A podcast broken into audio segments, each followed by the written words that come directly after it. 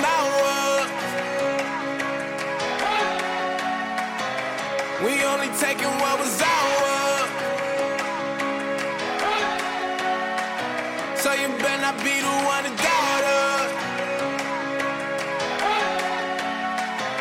Cause we gon' blow your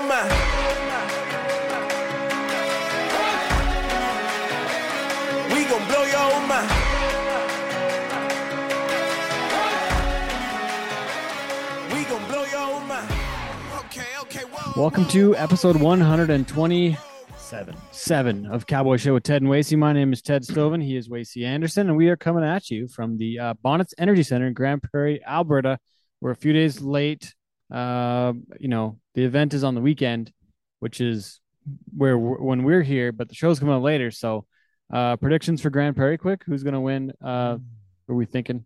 Uh, I I think Dakota Buttar's gonna come back, have a bounce back weekend after having a tough go in Lethbridge there, Okay, and kind of battle his way back to the first spot and have a good position heading into the last few events, and as we head into the finals in Edmonton. all right. How about you? Man, I think uh, Nick Tetz rode so good last week that I might just keep the guy that's on the heater. He might just keep it rocking. He's your guy. I'm gonna go. I'm gonna Love go with it. Nick Tetz. So uh, you heard her here first. Who uh, who won Grande Prairie. I don't know if I, I yeah. If, fact. if you're listening to this now afterwards, after Grande Prairie's over, and one of us is right, let us know because welcome. I think that's pretty cool. You're welcome. Mm. So uh, things been pretty decent. Oh man. Okay, so we got to go back a little ways because we haven't talked about NASCAR yet. That was where I was before we did the last show. Oh yeah, We haven't even talked about that yet. yeah. So we got to kind of review that a little bit, don't we? Yeah, I think before we jump into Yeah, that, we should say say thank Correct. you to a few of our fine friends over at Sweet Pro and Equilix Necropry. They've jumped back on here for the next couple months as we head into the CFR. Um, so if you don't know much about Sweet Pro, they're a family-owned company. Um, they put a lot of time and effort into creating good products for bovines and for. Cattlemen, our industry is changing. Molasses tubs are old technology. Sweet Pro Feeds leads a new era of performance supplements. Studies have shown Sweet Pro improves feed efficiency up to 25% and has an increased rate of gain. You know your cattle need protein and mineral, so cover your supplement needs with a proven leader. Sweet Pro if you Feeds. using Sweet Pro, you can save about 20% on your forage needs. And we all know hay ain't cheap these days. So check out Sweet Pro or talk to your local feed retailer and ask them to get Sweet Pro and Equilix Necropride today. Today. Today. And our show is also sponsored by another Another great event. event. The uh so the premier rodeo in Canada, the Canadian Finals Rodeo, What do CFR you- Red Deer What do you think the Calgary Stampede would say about that? The premier rodeo. Would they be angry? Maybe they would. Too bad. Too bad, is. Calgary. They crown, they crown the champions, bad. pay out a bunch of money. Like it's all right. It's the finals. It's the finals. There's some prestige around the event, which is It's great. true. and they're not taking away from Calgary, but from the Canadian rodeo perspective, Canadian pro rodeo perspective, is Well- still the biggest one, the big, the premier event in the country. It's true. The and then the uh because the prize money at CFR is it now um as high or higher than Calgary? Because at one point Calgary had more than the CFR for a little bit. But I think I think you since the, the since Calgary only paid about fifty thousand to the winners this year, it probably would close. make it pretty close. It's probably close now. Yeah, it? yeah. But anyways, yeah, we we partnered up with the CFR heading into CFR 48 in Red Deer from November 2nd to 6th. We're gonna be there. I'm working for the CFR doing some social stuff. We got a watch party happening with the cowboy do. shit stuff. We're gonna Yeah, be we're, we're gonna be bumping around CFR Red Deer all week doing some fun stuff. And just for you guys, we have a fun little promo code. If you want to save some bucks on your CFR tickets, use promo code cowboy shit, all capitalized, and that'll get you some Do capitals really matter? You think? uh, I think most promo codes are case sensitive, so I Oh, would really? say yes. Oh, But yeah, yeah, use promo code cowboy shit, all caps, no space, and that will help you save a few bucks on your CFR tickets. And if you're coming down, come say hi. We'll be around. come and Dude, see us. we We'll have be there. Cowboy Shit Live is back for the CFR this year. Like there's tons of stuff happening. So Red Deer is where you want to be the first week in November. Yeah, heck, hell yeah, brother. So NASCAR. NASCAR. so you went to a NASCAR race. Yeah, it was How- unreal. Did too. you We had a feel? Did you feel your neck get a little rec- Your neck get a little redder. Um, it was pretty red already this year. Like we had a pretty busy summer. I was outside a lot, so my neck was very red. But uh, man, I gotta say though, uh, we, I know we talked about it a little bit before. I got hooked up with Mr. Jeff Hammond, uh, future Hall of Fame famer in the NASCAR world. And I, t- I was talking with Kobe on the way back, Co- our friend Kobe Moore, Mhm. and Kobe said that uh, he's like, you couldn't have went to went to a race with someone like anyone any better than that. He's at a point. Jeff Jeff is at the point in his career where he is retired from uh, from a lot of the aspects. He's still on the radio broadcast and still doing doing a few pieces that way. And and I think some of the some of the TV side of things, but he's uh he's he didn't have anything he had to do with the race. He was gets at, to be a fan. yeah, he was at the track at 7 a.m. for a radio show he was doing. He was covering for someone else. He has his normal uh, Tuesday night slot Mhm. on Sirius XM channel 90, NASCAR radio channel 90. But uh, but he didn't have anything he had to do when we were at the race. So he just took us around and showed us everything we could dream up. And we were in the Nice. broadcast booth, like in the Sirius and the, the PRN Performance Racing Network broadcast booth for the race in Bristol. Uh, so we spent a lot of time there with the crew, the guys on the radio, and it was kind of wild because the the two in the the two guys in the uh in that booth, and this one was right next to TV. So like Dale Earnhardt Jr. was right next Mhm. door to us, and then uh, uh like the whole TV crew was like two booths next to us, and then uh but these guys only called part of it. So they, the two that were in with us, like that we were in listening to, they called part of the race, and then there was another guy in like in the corner.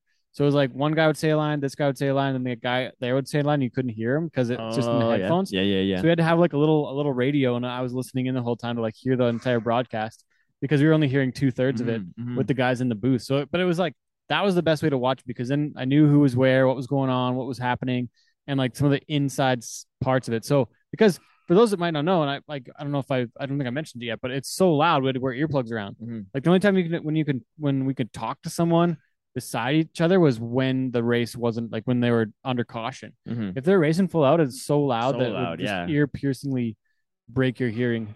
Well, one thing I didn't realize I was talking to Storm afterwards that they like most people who are there watching listen to the broadcast Yeah. while watching the race. or the or the uh the what do you call it like the the channels like the the radio channels for the teams you can listen to a team and what they're talking about too cool, cool. yeah It's neat. That's a neat fan experience. yeah So where so the live event production is very different than some of the other sports I've been to. yeah, because you're, you're the fans really aren't engaged with. There's like, no cheering. Yeah, there's no crowd yeah, noise. Yeah, there's no crowd noise. Besides the opening when they're when Michael Buffer is introducing everybody on the and when, they, and when somebody wins afterwards, he's doing the After. celebration laps and stuff.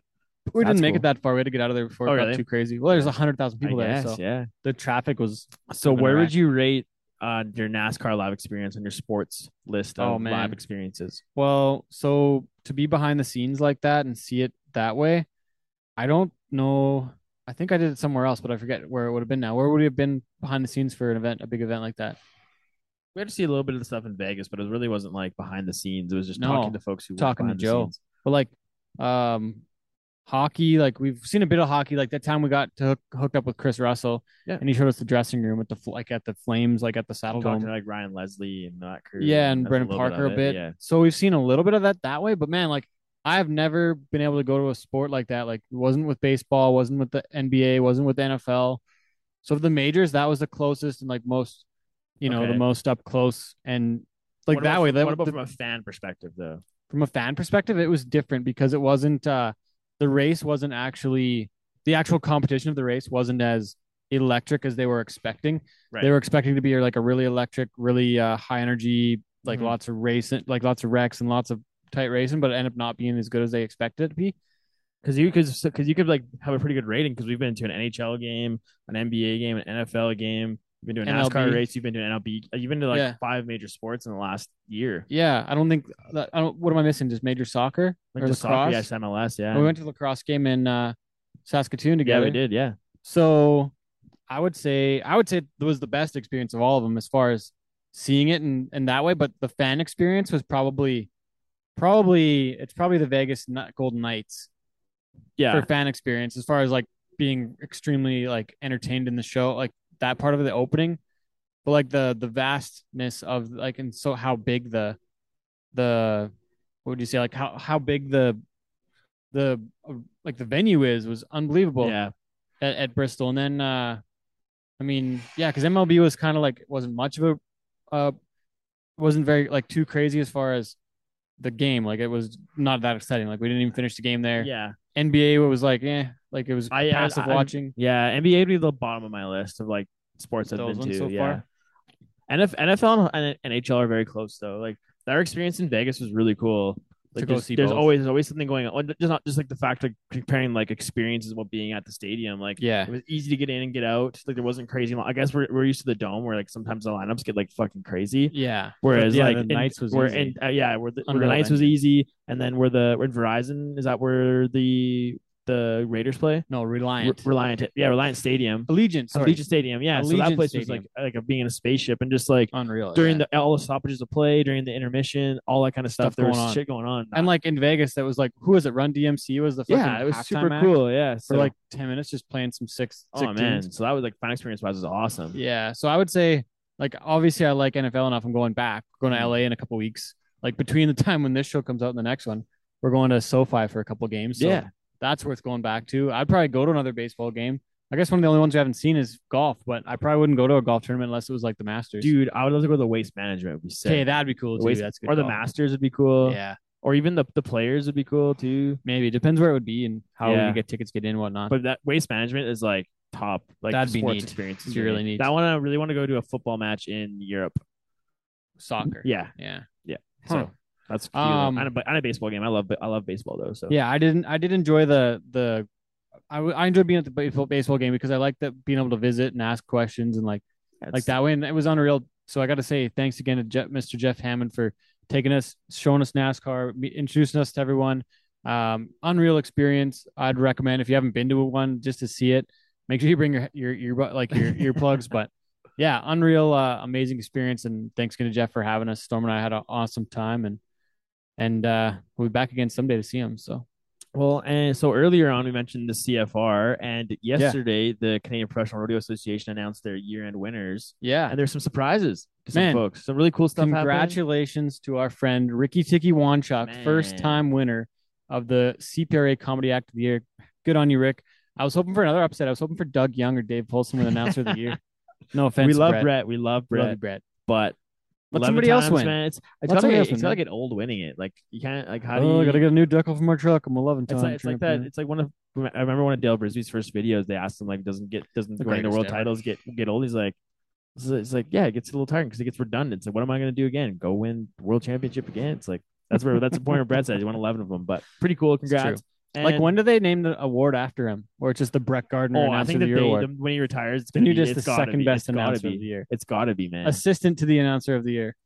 I think we should just we're just gonna start start giving out our own awards. hey? Oh, well, it's funny you say that. but But also, what else? What else for Ta- surprises? Tanner, Tanner Byrne oh, got Oh, yeah. voted in for his first CFR. It was pretty Yeah. cool. Guy compete who competed there and won there. Won the and average. was very Yeah. successful. Hey Peter, and then uh, yeah, so that's pretty cool. Him coming back, and then Tyler Thompson happened? getting his second crack CFR at is the, CFR. Yep. Um, Doug's going back. Yep. Manya is back. Brett back. Manya back in the bullfighting. Um, Yeah. I saw some of the stuff with the uh, with the PRCA too. Didn't pay too close of attention, but uh, I'd like to see some other people get a crack at some jobs at the NFR. Maybe Yeah.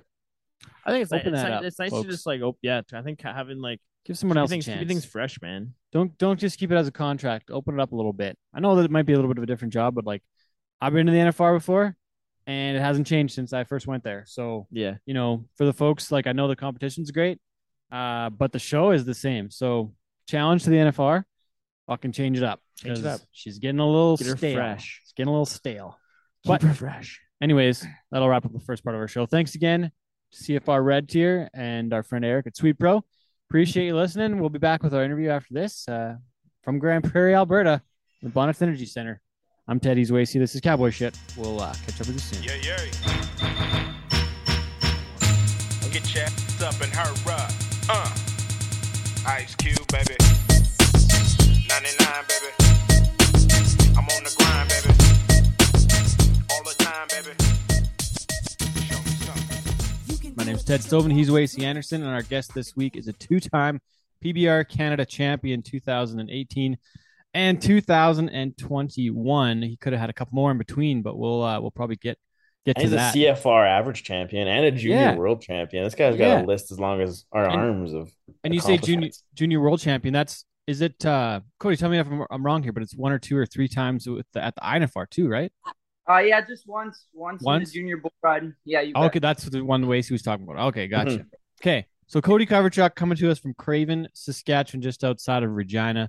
Um, Cody just put a uh, you put a post on Facebook the other day, and we were thinking about it, and I was like, "Wait, so we should probably talk with Cody here and, and see what's going on and, and make a plan." So thanks for joining us, and and uh, we're glad to see you back back at it here. And uh, you know, like we're talking to you just before Lethbridge, so the show won't be out till after Lethbridge and Grande Prairie. But uh, but as a two time champ, you're back and ready to go and uh, and and uh, and ready to Ready take contend on for number three. yeah for number three.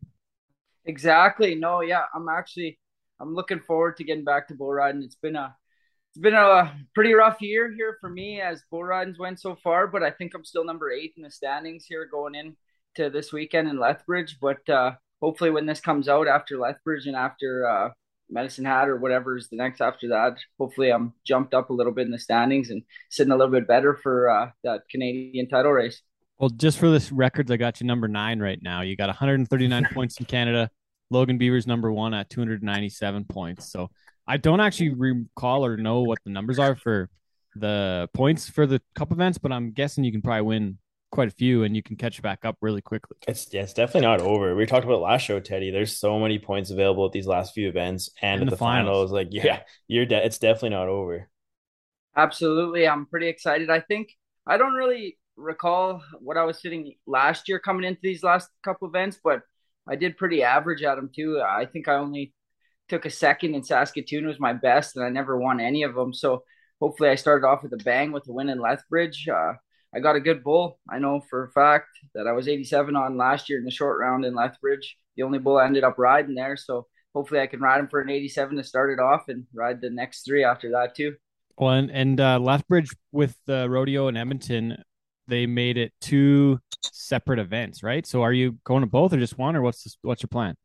I haven't been rodeoing, man. I Not at Yeah, all. I've Okay. been- yeah, I just been going to PBRs. I think I only went to four pro rodeos this whole year, so I kind of been slacking on that whole thing. It's gonna suck not being at the CFR this year after going for the last uh, four years, but whatever.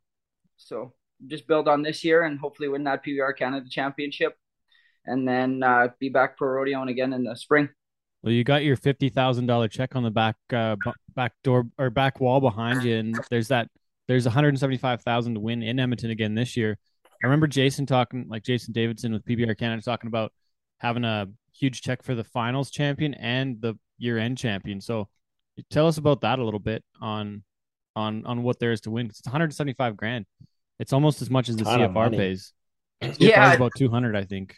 Yeah, it's pretty crazy. Yeah, the what JD and uh, the PBR Canada are doing here and coming to Rogers Place and putting all this money up for us, it's pretty outstanding. And it's uh, last year I was lucky enough to uh, place third in the event and won the the year end. So I think I walked out of Rexall with or Rogers Place, I mean, sorry, with uh, a check for sixty seven thousand Damn. for two work. Dang.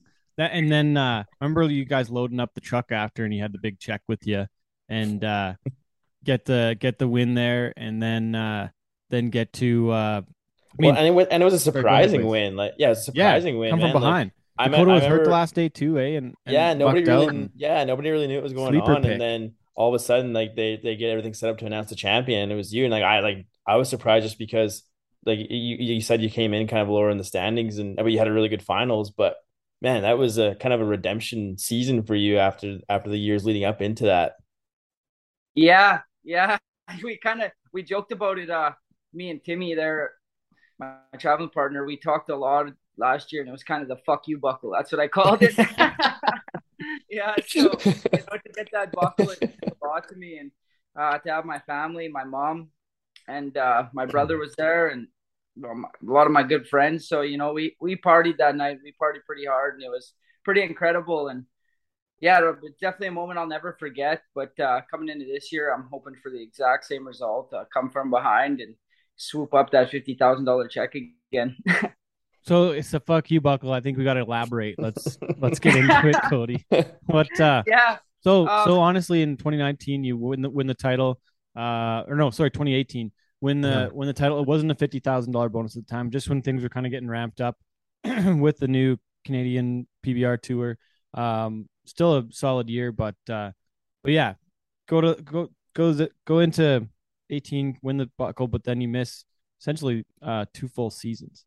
yeah, that's right. Yeah, uh, it was uh, actually okay. Well, we'll get right into it. I uh, Yeah. got caught. I got caught. Got stopped uh, two weeks after the PBR Canada finals, and they threw me in jail. And I was supposed to leave to Arlington to go uh, ride for Team Canada that uh, the day after, two days after, something like right away. So then I was in jail and they kicked me off of Team Canada. And obviously, I was uh, suspended from the PBR for, yeah, two full seasons. I was on house arrest for two years. So I couldn't even go to really any bull ridings. I went to like, I think I went to 15 pro rodeos in 2019 just to make the, the CFR. And me and Sage Kimzey were the only guys to go to the minimum and make the CFR, I do believe. But yeah, I didn't, uh, wasn't really doing too much, just kind of trying to get my life back on track. And fast forward to 2021 when I got to come back to the PBR, uh, they called me. I actually called JD actually, and Tanner Byrne called me, and he was having an event. And he's like, "You want to come?" And I was like, "Yeah, if they'll let me ride, I'll come." So fast forward uh, to 2022 or 2021, sorry, and uh, yeah, it was a pretty exciting time getting to ride back in the PBR. I was at one point didn't really think I was ever going to get to ride PBR again. So yeah, it was just all season long. I just kind of wanted to to win back to back, but not back to back buckles. For me, it's back to back because uh, in 2018 was the last time I got to ride, and then 2021 again. I my first year back, I won it. So I don't know. I just called it the "fuck you" buckle for more for myself. Uh, when you mentioned those those two years on house arrest, and uh, that's got to be really hard for a guy like you. You've spent your life rodeoing and being on the trail, and there had to have been some had to been some dark times after coming off such a good good season and kind of run into that bit of trouble. Absolutely, man. It's peaks and valleys, you know. I didn't really I didn't really tell too many people because at the time I I I don't know why I just didn't really have too many friends I guess to turn to at that point. But I was in a pretty dark place and uh, my mental health wasn't the best. Even coming back in 2021, I I've struggled, man. Mental health is it's been huge for me. I never really realized it since Pawsey passed away. You know, I just kind of kind of put it on the back burner and just kind of tried to push through. But uh, this year, I kind of I couldn't fight it no more, man. I was fucking everything up in my life, so you know, I just I just had to put everything on hold, everything that I had going on, and I just said I need to put myself first and need to get myself fixed. So I ended up checking into rehab and uh, going out to BC to rehab, and uh, it was the best thing I've ever done in my life. I can't say enough good things about it. When when uh, when did you head over there? I think I looked it up today, and it, that place is in Fort Steele, top of the world Yep. ranch. I think it's called. So you headed over there, and I was reading up on some of the different programs and whatnot. But but tell us tell us about your time there and when you were there. I was looking at the event schedule and seeing like where you had been and what was happening. So you kind of Yeah. went to like, did you? I think you must have been at Calgary, then Cheyenne, McGrath. So like, was was was it right after Stavely essentially, or when did you go? Yeah, exactly. Uh, well, I think I came home from Stavely, and then uh, I was stayed at home for a week, kind of just sorting things out and getting my shit in order, getting getting all the paperwork and shit done to enough to go, get ready to go. And uh, the Western Sports Foundation actually helped me out to to go there, so I'm really thankful for them. But there was a bunch of paperwork, anyways, and then I think it was uh, the thirtieth, the yeah, the thirtieth I left, and then uh, the first I was was my very first day there. So I was there for uh, fifteen full days or sixteen full days or whatever it was, and then I wanted to come home to get ready for Lethbridge. So here we are. Is it is that is that two weeks the initial program, or is there is there you know are supposed to go for three weeks, or what what's the Yeah, deal on getting? they see like I don't know. It's it's they say 30 days, but uh I didn't I didn't want to stay for the full 30 because uh, I wanted to go to, I want to get back to bull riding, right? And I it's kind of it got a bit monotonous for me. It's kind of the same thing, schedule same week. So like after week 2, like I was like holy man, it's the same thing every week. But they, that's what they say 30 days is what they they're really pushing for. So um coming out of rehab early, they they kind of had a lot of questions for me, but uh, we got a lot of stuff in, in place. Like I go to four meetings a week, uh, NA, AA meetings, and then uh, I'm in touch with uh, my counselor every day, pretty much. And uh, actually, one of the, the cool things I got from uh, rehab was uh, Carey Price. I got his numbers, so he's kind of going to be my guy to lean on here, hopefully in the next few coming weeks and months or whatnot, just to make sure. And uh, actually, Chad Besplug's really been helping me out too. So I might, uh, I actually am gonna go live with Chad in Calgary. Oh, really? And Nice. yeah, in the next uh, right after Lethbridge, I'm gonna go to his place for hopefully I don't know how long, but at least a month or two. Just to he's gonna show me how he did it because I've always idolized Chad. Always liked the way he rode and the way he handled business. So just kind of get back on the right track and get the right people in my corner. What what was going on, Cody? Uh, like I I've heard different things, but I don't know what was happening. Like it like We want to get the, what- the, the, the get the story straight for folks and for everybody. yeah, what was going on? If you Yeah, want, like I don't know, and tell tell me if I'm wrong here t- too. I don't know all the all the rules, and I don't want to uh, mess you up and send things backwards at all. Like talk of, on it if you want, or if you don't, just you know whatever you're comfortable with. I I I, I just I'm curious, and I I I, just want to you know be there to be able to help you out. I, I'm curious. Yeah. No, uh, yeah, like I was drinking a lot, you know, more than a guy should have, like during the week, partying, you know, and spending ridiculous amounts of money and kind of just being scum of the earth, really, you know, not really taking care of my stuff and, and, uh, even got back into the drugs a little bit, you know what I mean? No drug specific, just kind of, I wasn't really prejudiced. I did them all, you know, as bad as that sounds, that's kind of what it was.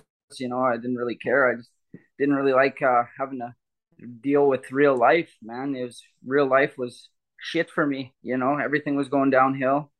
So I just drank and did drugs and just to forget, you know. And I don't know. I don't know really know why. I just had a lot of people in my corner, and I just pushed them all away.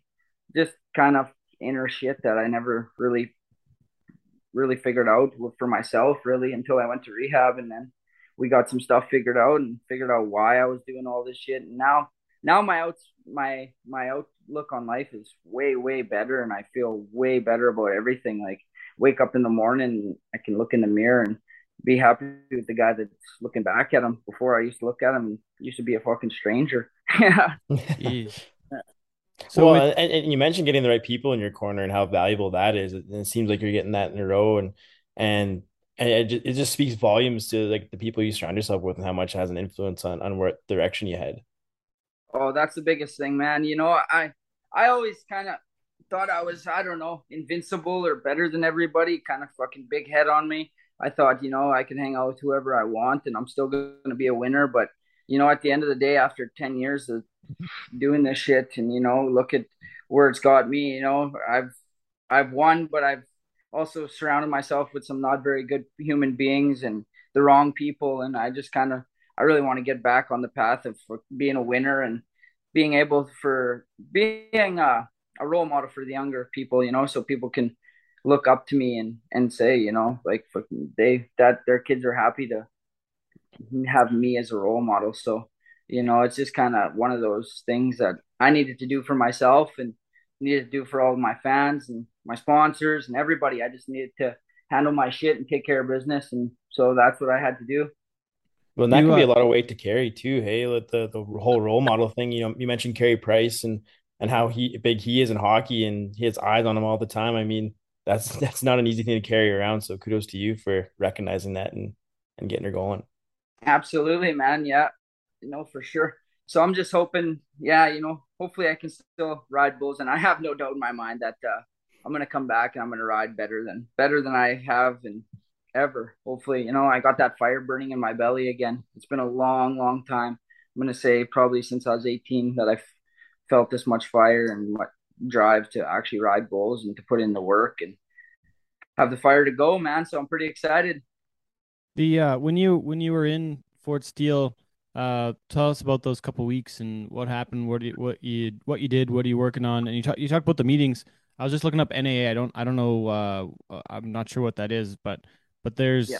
heard a little bit about it. But just tell us about that and the experience you went through and what kind of shape you're in when you went and how you got there and got back and if you plan like do you plan to go back or do you need to or like to get that 30 days sometime or like Yeah. with the way the schedule is it's tough to get away for 30 days so I, I understand not you can't really give up that much time and you you're not making a living if you're if you're going so so I get it Yeah, yeah, no, for sure. Um, my time at there was, you know, the first day was pretty pretty scary. You know, you go in there and you don't know anybody, and there's essentially 15, 20 other people that are in there for drugs or alcohol, and you don't know their stories. But you know, after a day or two, man, I met some really, really nice, cool, powerful people in there, man. Like really inspiring, you know, that and just to just to know that you're not alone in in the struggle, you know, like a lot of times I felt like, you know, no one was as fucked up as I was, you know, like I don't know, I didn't honestly thought that there was no fixing me, you know, like I didn't know that other people are struggling just as bad, if not worse than I am.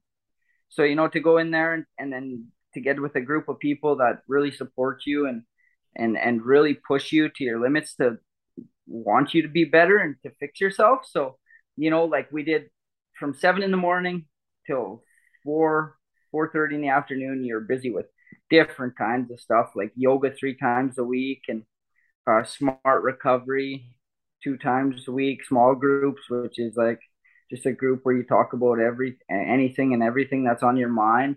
There is tons of stuff like they keep you busy in there, and then on uh, so that's Monday to Friday, and then Saturday, Sunday they kind of give you a little leeway, and you can go on hikes or go fishing or kayaking. They have their own personal little lake there that's beautiful, tucked back away. And we went to waterfalls one day. Like it was pretty, it was pretty awesome. I'm getting back in, in physically and back into shape. They have a nice little gym there as well. So I was trying to hit the gym three, four times a week. Little sauna. So it was pretty, it was pretty fun, man. And you know the food that that that uh, top of the world ranch has is second to none. I've never ate that kind of food, and it's I put on put on uh, 18 pounds when I was there, so I think I'm 182 or 183 now. So, but I feel like healthy and ready to go. And, and probably uh, feeling more balanced. Sounds like that was quite a, a way to kind of get your mind right and and kind of have that balance between feeling strong and in, in the body and mind. Yeah, absolutely. Yeah, mentally, mentally is where I think it's really gonna show up. what what happened there. And you know, I I physically I've always been kind of like in shape ish, you know, but you know, mentally I think coming back from this is there's not no boat that's gonna rock me, man. Like I'm ready to go. I'm ready to do this fucking marathon. You know, the last six events, I'm feeling good, ready to ready to go for the final push, man. And I, I've never been more excited for what's to come or or anything in life, not just with bull riding, but with everything. I'm really just just happy, man. Happy for once in my life. So I'm pretty excited. That's outstanding. Cody, I'm I'm glad to hear it. I'm glad to uh glad to hear that. So so like so when you go there, you you're in like is it the like the 12 step program kind of thing like and then is the NAA is that what the meetings are moving forward is that the organization or how does that work yeah so like there's three times a week at like seven at night you do a meeting like there's either aa na or ca and is more like the na is like the more the or aa is the drinking alcohol anonymous. Na is narcotics anonymous. And ca is cocaine anonymous. They're all the same kind of thing. Just just little slurs. Just they just switch from cocaine to alcohol to narcotics really. That's the only difference.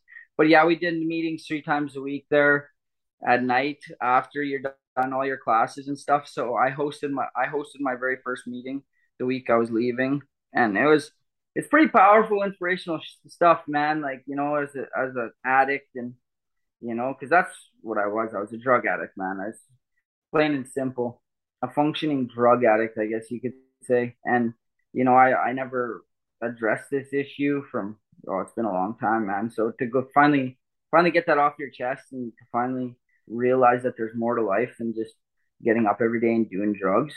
yeah, it's pretty uh, inspirational. But yeah, no, I I really like the meeting por- portion of it. That's kind of where I'm gonna lean into it, and that's what's kind of gonna be my 12 step program is doing the meetings. That's what's gonna hold me accountable. And so now they have them in. You can go to Regina, or when you're in Calgary, it'll be easy to go to. There's tons of them in Calgary or in the surrounding areas, or anywhere you are. I think essentially you can look in the program and go. Like if you're on the road, you can probably go when you're on the road if you need to, or depending on the timelines. But kind of anywhere, right? Yeah, absolutely. You know, I just type in Google A and A meetings, and they pop up wherever you're up by. Pretty much, you know. There's there's online, there's meetings online too that I've been doing when I can't get like because Regina is about 25 minutes from me and I don't have a vehicle. My truck's in Texas right now, so I just sit at home and I just do online meetings during the day right now. But hopefully get my truck and because uh, I like the I like the interaction in face interaction, man, and getting to getting to hear some of the people's stories is yeah, it's pretty powerful, man. It's inspiring. How do you? uh Why is your truck in Texas? How do you, and how do you get it back? What's the story there? so long story short, man, uh, I got COVID when I was down at Cody Lambert's place riding for the Texas Rattlers, and I was feeling like shit. We went to this open bull riding, and I felt like I was dying, man. And, and Aaron, Aaron Roy told me some horror stories about having to go to the hospital in the states, and I was kind of just scared. I didn't want to go to the hospital and have get stuck with this these big bills or whatever, eh? So I was like, you know what, man, I'm I'm feeling like shit, gonna die. Couldn't even get on my bull at this bull riding. I like fainted before the bull riding by this other guy that I, this other guy that was riding for the Texas Rattlers, uh, Brady Randolph. He's like, man, are you scared? I was like, man, I ain't scared of shit, but I just I, I don't feel good, man. I don't feel right. This fucking Texas heat, I thought, you know, something. So Yeah. I, I, guys, long story short, he uh, drove me to the airport, and I flew home, went to the hospital, and here I have COVID. So I was in the hospital for two days with COVID. Jesus. And then, uh, yeah, I just left my truck with him. So it, it's down in Texas right now. So eventually I'm going to have to fly down there and get my truck. but we'll worry about that after. So that's There's kind a- of why I've been I've been riding with all my old stuff, right? So might Yeah, have to fly somebody down there and drive it back for you. There might there might be somebody there that could drive it back. You got to talk with those kids that are in school down there. The kids from Yeah. Saskatchewan. Get one of them kids to drive it back at the end of the semester. absolutely, Yeah, Yeah, yeah. Borrow somebody else's in the meantime. yeah, for sure. Huh. Um. So so how you feeling now? I guess it's been it's been uh today's the twenty first. So three weeks three weeks since you since you checked in and you've been out for a few days. And uh, what is it? What does it take to to stay to stay like this? And what like one of the things is the three weeks three weeks creates the habit right of of of uh changing our what do you call it changing our just just changing our habits i guess but it, it became it be, becomes a um i don't know what i'm trying to find the words right now but but the after a while by what you're doing you're changing the way things are going so yeah. so what does it take to keep to stay this way like what do you got to keep doing to stay on the right Keep track what I've been doing, man. Staying with uh you know, just keep staying away from the wrong people and uh keep waking up in the morning and reminding myself that I'm in recovery, not just today, but I'll be in recovery for for forever, man. As long as I live, you know, because you know, for me, it's there's no going and having one drink. For me, it's like I'm missing a switch in my head. That's kind of what they told they taught me at the recovery place, you know, like there's there's no mediation for for me, you know. So just why would I even stretch it and even go have that one drink? Just I can just have a good time being sober. So, you know, it's just gonna it's gonna it's gonna take me staying sober and just waking up in the morning and reminding myself that I'm happier when I'm sober. I'm a better person, and just uh, pretty much just staying on the path, man, and keep doing what I'm doing and get in with the right people. That's that's the biggest thing I think for myself to succeed long term is going to be changing the people that I was hanging around and yeah, basically just be around winners, man. Because I'm I'm a I want to be a winner. I want to continue to be a winner, be a better winner than I was before. So What's it What's it take to say no? I, I know I know for myself. Uh, a couple of years ago, I had a pretty rough go for a while and had to had to lay off lay off the alcohol for quite a few months and really from for me it was hard to say no. I was kind of on the social side and I felt like I had to have a beer to fit in and be around stuff and it really was empowering when I finally said no. I'm not like no, I don't have to do this and I it changed my attitudes on on alcohol. Like I just learning to say no was one of the toughest parts because I didn't feel like it's like, oh, if I don't have a beer, then I'm not going to fit in or, or something like. Think something's wrong with me. Like that's probably a conversation you guys had maybe had when you were there. Yeah, exactly. You know, there was a lot of people there for alcohol, more than I thought would have been. You know, honestly, and and I I never used alcohol uh, as in like it is a gateway, you know, for when it comes to drugs for a lot of people, but for me it wasn't. But at the same time, I'm missing that switch, so I'm not even to push the limits. I'm just not to drink either. You know, just stay sober, and I think it's to benefit for the long term. It's to benefit. Not, nothing's gonna. It's not going to harm anything. That's for sure. But uh, yeah, to say no, that's the hardest thing, you know, because I I'm the same way. I I I like to think I'm social and I like to go out and have a good time and you know that's kind of interacting with people. I just you know common common thing to go have a beer, you know what I mean? But now you just got to be able to be comfortable, I guess you should say. Be comfortable with yourself and and saying no and you can always go to the bar and they can have a beer and you can have a water, you know?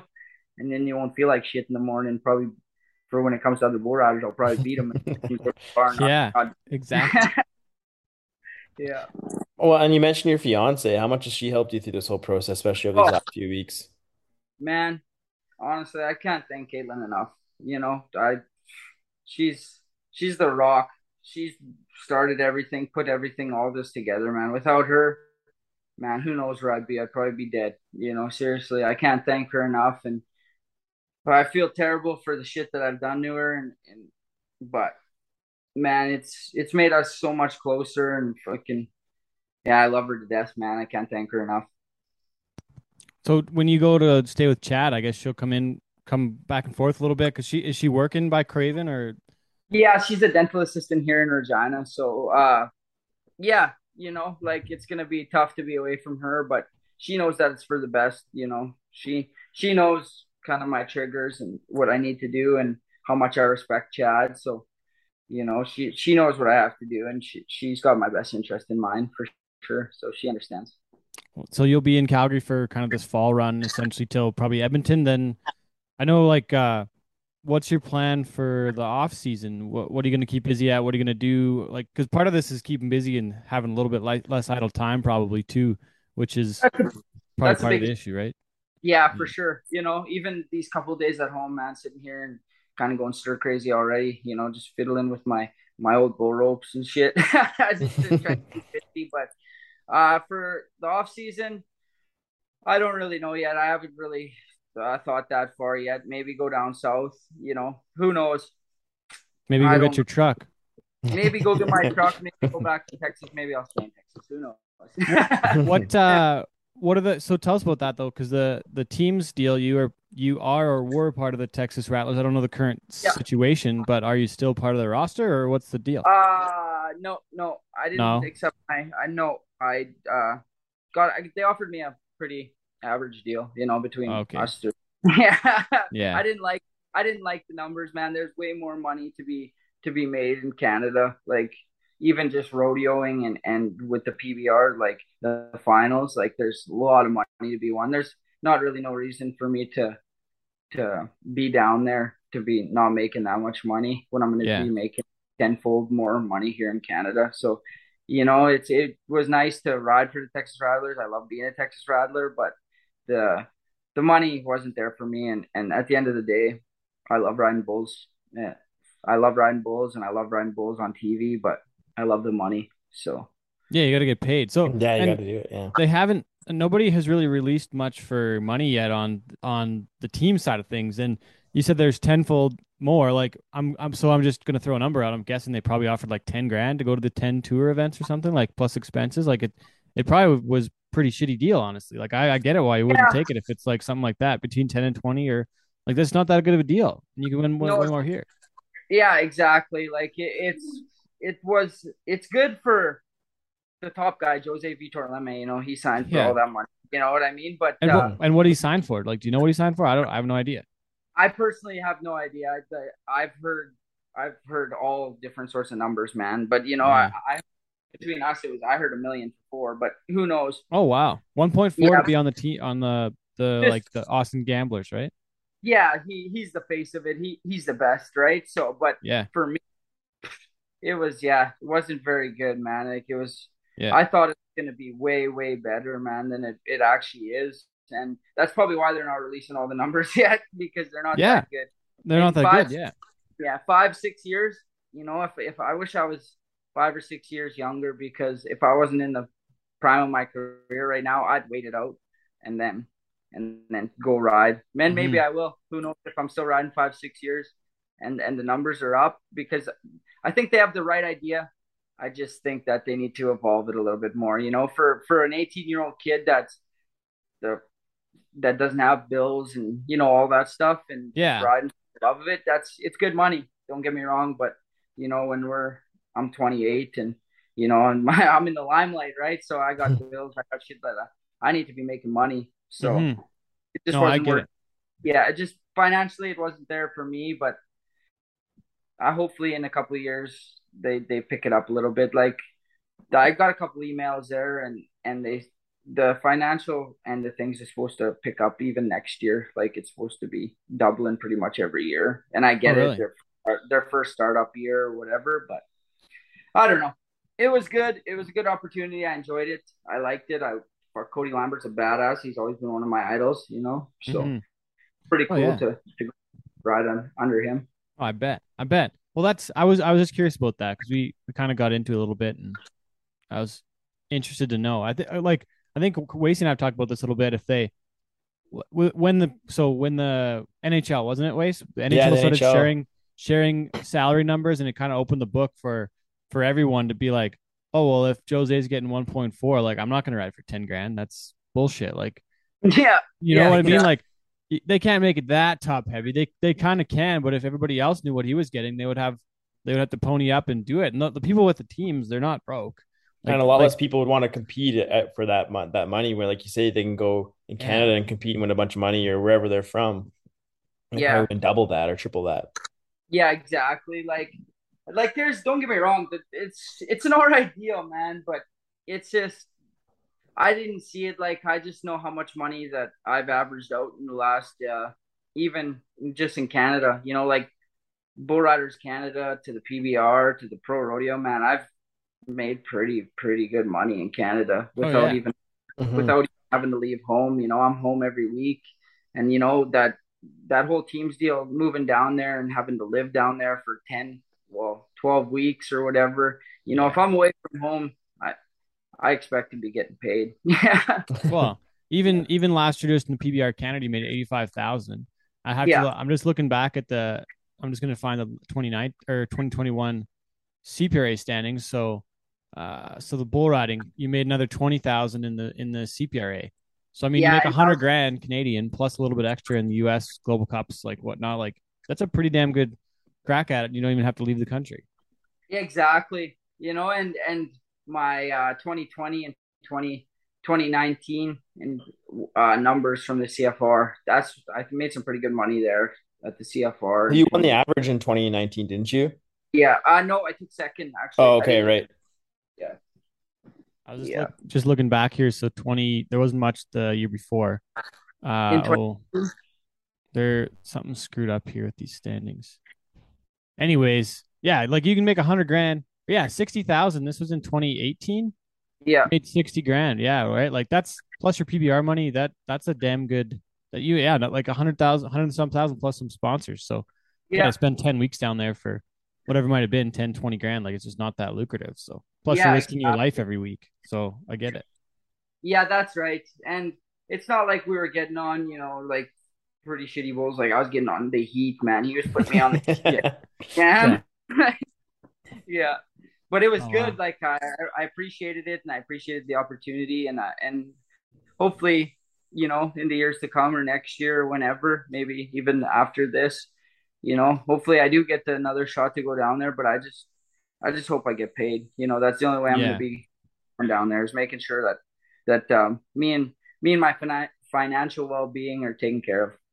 Um, the okay, sorry. So the team, so and then you got in trouble, and so you got in trouble back before the Team Canada thing. Did you get stuck where you couldn't get across the border? What's it been like that way? Did you have to go through some hoops to be able to get like get across, or did everything get dropped, or how did you end up after that that deal in Lloyd where you got in shit? Like I, I'm thinking there's might have been some fucking around to get to get cleared to go across the border, but I could be wrong too. Yeah, man, it was uh uh what can I say? My lawyer. I love my lawyer. Yeah. Lisa Trash. Lisa Trash is an amazing lawyer and uh, highly, highly recommend her. And uh, yeah, it cost me a little bit of money, but in a few years, but uh, I ended up, yeah, I'm a free man. Like I have no criminal record, and uh, I ended up having to take a deal. So I was like, I'm I'm off conditions, everything now, but I think up until this year in February, I was still on conditions so I couldn't screw up. but now I'm clear, man. So now it's I go up to the border, hand in my passport, and it's honestly it's easier to pass to get across the border now than it ever was before. So Yeah. Well, that you're you're extremely fortunate for that. A lot of folks would get in a similar position to be hosed for a long time. yeah, forever. Really, know? right? Yeah. Oh yeah, yeah. I one set of charges there I had, you know, and when I was in the midst of it was pretty bad. Possession with the intent of intent of trafficking, and each of those is two years, and I had four of them, so eight years right there. yeah, Holy shit. Yeah. That eight years of eight years of prison time is what you're yeah, looking at, yeah, right? yeah, exactly. Yeah, Holy shit. yeah. Wow. Well, I'm glad. I'm glad that you. Well, I'm. I'm glad that you that you uh are in a better place now, Cody. We're ha- we're happy to see it. Absolutely, man. And you know, it's it took a long time and yeah, lots of long a lot of years of fucking lying and cheating and you know, just being pretty much scum of the earth, you know, and to finally realize, you know, to go to rehab and finally realize that uh everyone that you thought were your friends really ain't your friends and anyone that matters is the people that were trying to tell you that you're a loser. What What did it take you to to get across that line? What was the breaking point, or what was the ch- what was the change? What what? Because there's there had to be something a little bit significant that that put you into that change. Man, I've been doing this for 10 years and I missed two PBRs one weekend and went on a huge bender, spent like 15 grand Holy fuck! and it was just in a complete fucking rut, man. Like had nowhere to go, nowhere, no one to turn to, and just it was, yeah, man. It was just complete rock bottom. You know, it was just a complete rock bottom, and I've I've never missed a PBR in the ten years that I've been doing this, and to miss those two PBRs and to have good draws at those PBRs and still just didn't even care to go, man. Just just didn't even care, and that's when I knew my life was fucked up. Like I knew shit was pretty bad, and when I didn't even care to do my craft, the only thing that I've ever really cared for and really put my heart and soul into, man, and then wake up in the morning and I was just like, man, fuck, I don't even want to go ride bulls. So after that, I knew shit was pretty terrible, man, and I was being not a very, very good person, not answering my phone, and lost my phone, lost my debit card, lost my uh my credit cards, everything, man. Everything was just shit, you know. So I just hit complete rock bottom, and that's what it took for me to realize that, you know, holy shit, Cody, maybe you're not indestructible, and maybe you are in shit, and you need, maybe you do need help. yeah. So essentially, that's what it took for me. What is what the hell did you spend fifteen grand on? It's a lot of Sex- cash. Sex, drugs, and rock and roll, Ted. no, uh, no, yeah, hotel rooms, booze, man, partying, paid for everyone's party. Oh, Uh. Yeah, it was it was a crazy time, man. I don't regret it because it was a fucking rank party, but I I do regret it. well, the way we are, the way you're, um, I, I don't know this for sure again either, but the way that the way that they probably are teaching you to help is you you can't really, you don't totally forget about those times, but you have to frame it in a new way. So you have to find new ways to fill your cup. Yeah, I'm thinking right, and new ways to feel feel good and entertained and Yeah. you know excited, Exactly. like right. Yeah, no, yeah, you're exactly right, Ted. Uh, you know, don't don't forget those good times because those were good times, but you know those times can't happen anymore. And uh, yeah, find feel other ways, like good sober ways to to reenact those those good feelings that you get. You know, so that's kind of that'll be a, an everyday struggle for me because I've I lived a a pretty extravagant life when I was doing it, man, blowing lots of money, more money than a guy probably should, you know. But I had a lot of fun, and I'll always take those memories. I always cherish those cherish those memories. But I, I honestly do believe that my life is tenfold going to be better for bull riding and just everything in general. I just I'm pretty excited for for the new Cody, I guess you could say, man. I'm I'm actually happy and wake up in the morning and work and don't have to do drugs every day just to just to feel normal. So Yeah. You uh the how how clear is your head right now compared to before? Like after a few weeks I felt like a bit of a fog kind of cleared up and I was awake again. I'm, I'm thinking you like you must feel way more alive than than a few weeks ago. Oh man, I can't even explain to you. Like it's 10 years, man, of straight cloudiness, you know, of just pushing shit down that I want I couldn't handle for 10 years, man. So, you know, it's only been uh whatever it has been however many days, Three whatever. many- weeks. yeah, so I feel phenomenal, man. Like to wake up in the morning and yeah, have a clear mind and like yeah, I can't even explain to you how how much better I feel. Like it's it's it's pretty awesome, man. It's and it's getting better every day. Like I feel better, you know. And I was talking to Ty Prescott, and he said he he felt off for two years, man. Like he didn't get back to feeling normal for two years, and and I feel pretty blessed, man. Just to be like I feel phenomenal already at three weeks, man. I feel back to normal, the old me. Like I said, that fire that I never had for bull riding in years, man. It's come back, and I I crave it again. So. I can look out, boys. I'm ready to go. What what are some of those ways that you're you're filling filling up your cup otherwise? Like is it is it some of the fishing stuff now? Is it going to be, you know, what are you and Chad to get up to? I know Chad's a, he's eating really healthy right now and and I'm assuming he's probably in, back in the gym like he used to be because that guy was a gym gym rat since day one. So like there's got to be some of that other stuff. Like for me, for me, it's golf now a lot. Like I really enjoy golfing and getting out in nature and and just you know I'm not much of a hiker and I'm busy working lots, but like golf is kind of one of my ways to fill up that way as well. But but what is it for you and what's it going to be?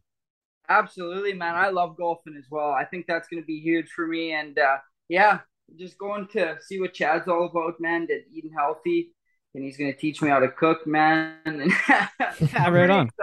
Your Yeah, fiance will appreciate that. yeah, man. So it'll be good. You know, I want to hit the gym twice a day. I really want to because when I was 18, I remember when Chad uh, went to Marwayne and I rode a couple of bulls, Genghis Kong in the short round, and they never rode him back then quite like very much. And I was sitting first, and I just remember Chad was getting on uh, south south side of heaven or something of Wild yeah, Hogs. Southside Fade or so, some one of those ones. Seven forty seven Yeah. is a number on them. Yeah, that's right. And uh, I just remember looking at him, man. I was like, "Fuck, there's no way this guy's gonna buck off this bull, man. His arms were just fucking jacked, fucking just a jack dude, man." And I was like, and every time I seen him ride before that, he never fell off. Like he was phenomenal. I was like, "Yeah, that's the guy that I inspired to be like." So Oh to yeah, get the op- to get the opportunity to go and learn from him and yeah just just uh take it all in. I'm pretty pretty fortunate man. I have a lot of people a lot of people i didn't even know that i even had in my corner reaching out to me and, and just telling me that they support me. And it's pretty good to it's pretty good feeling man knowing that uh, i didn't fuck it all up yet, just yet. So they're giving me everyone's giving me another shot. So i'm pretty excited. Wacy, sorry. Yeah. No, you're good, man. It's uh, I was that's kind of was going to be one of my questions. Like since you've put out that message and kind of where you're at, like have you had other people reach out to you, being like, "Hey, man, I, I'm in the same spot," or like you say, "I support you." Like it's got to feel good to have that those people in your corner. Like that's a might even be a big weight off your shoulders knowing that you haven't haven't screwed it up or anything. Absolutely, man. Yeah, it's pretty it's pretty heartwarming uh knowing like hundreds of people messaging me on Facebook and and uh Instagram, everything, and people calling me nonstop and people messaging on that uh, on that post I put and you know, yeah, it's it's pretty exciting stuff, man. I'm pretty happy, pretty fortunate and uh yeah, to everyone that I really didn't get back to, I just I'm just kind of taking small steps, you know, just kind of trying to get back into the swing of things, replying to who I need to, and just because there's a lot of there's a lot of riff raffs in there too that I gotta sift through. I gotta sift through it, yeah.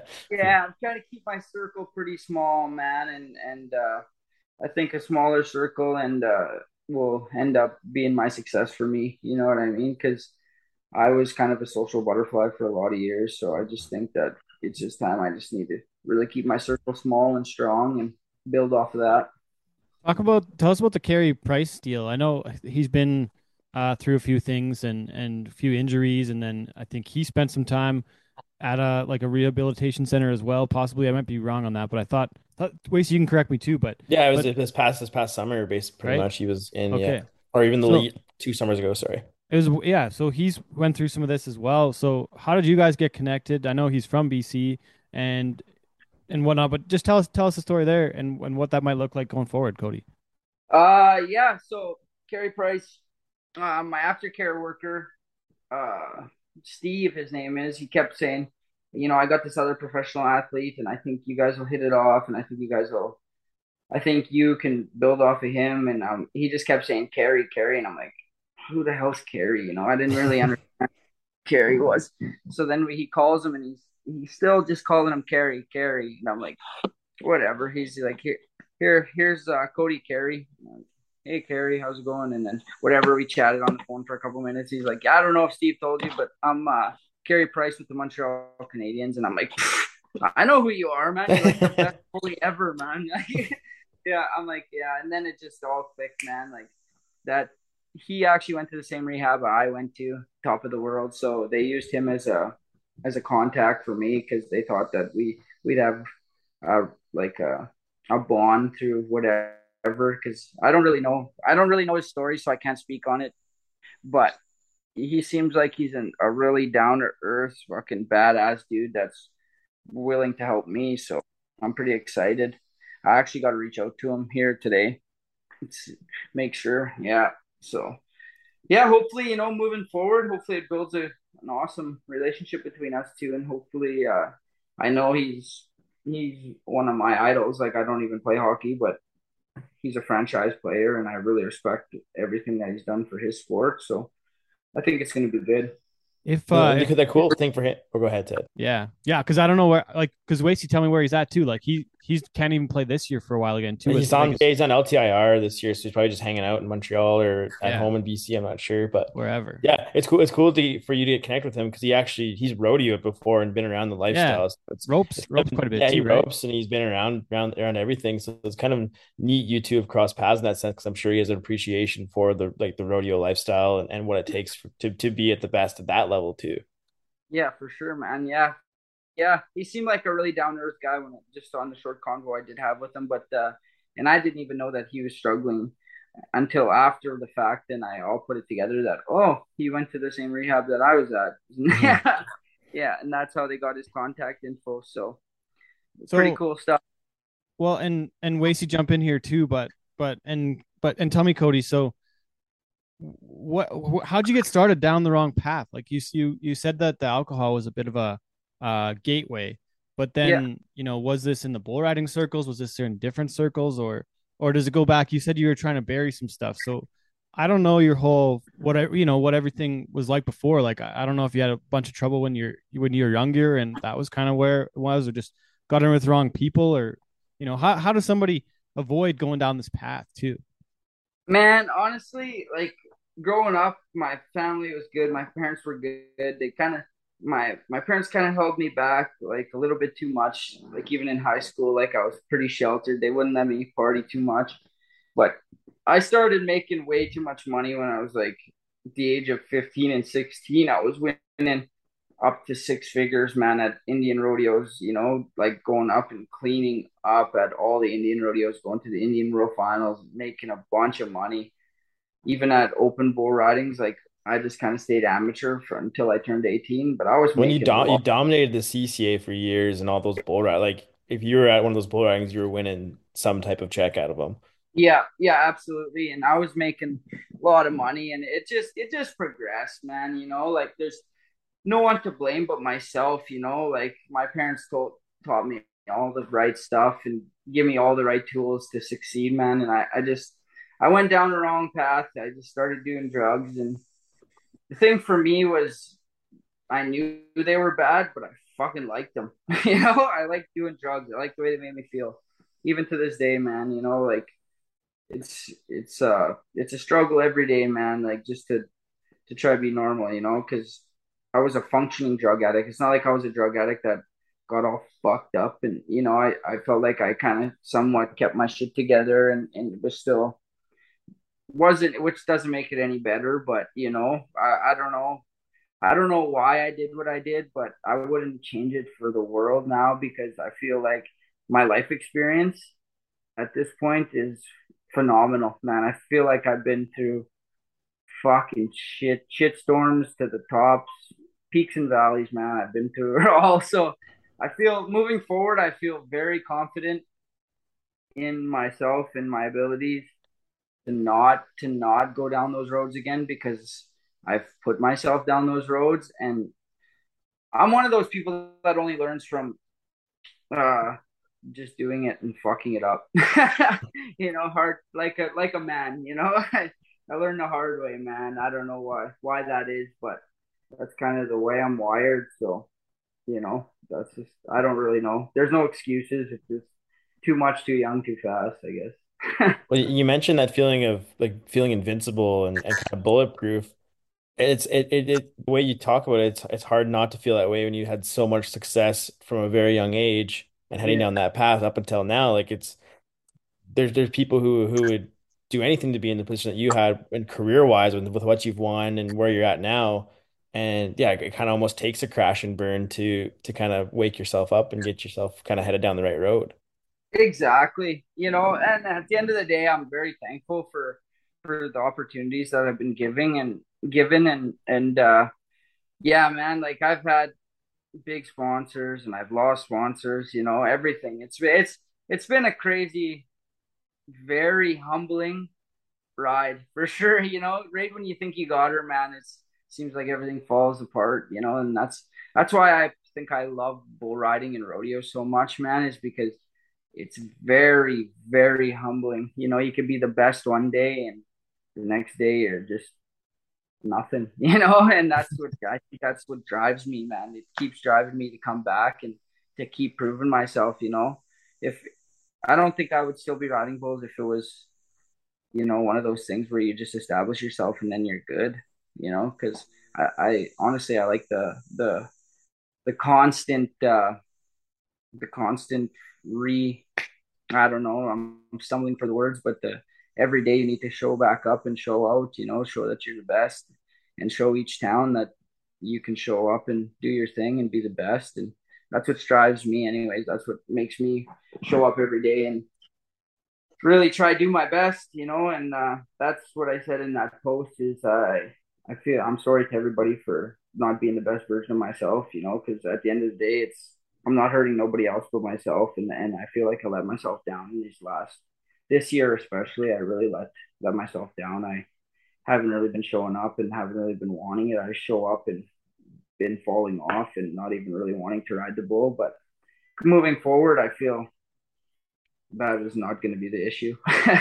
So so you won you won a lot over the years and and uh you know had some pretty good pretty good seasons. Um I've also heard uh heard that you're a bit of a watch guy. So you probably got I heard heard that you're a big watch guy. You got to tell us about that a little bit. yeah, man. I've I've collected some watches. I'm actually wearing a Rolex right now. Nice. Yeah, What is it? yeah.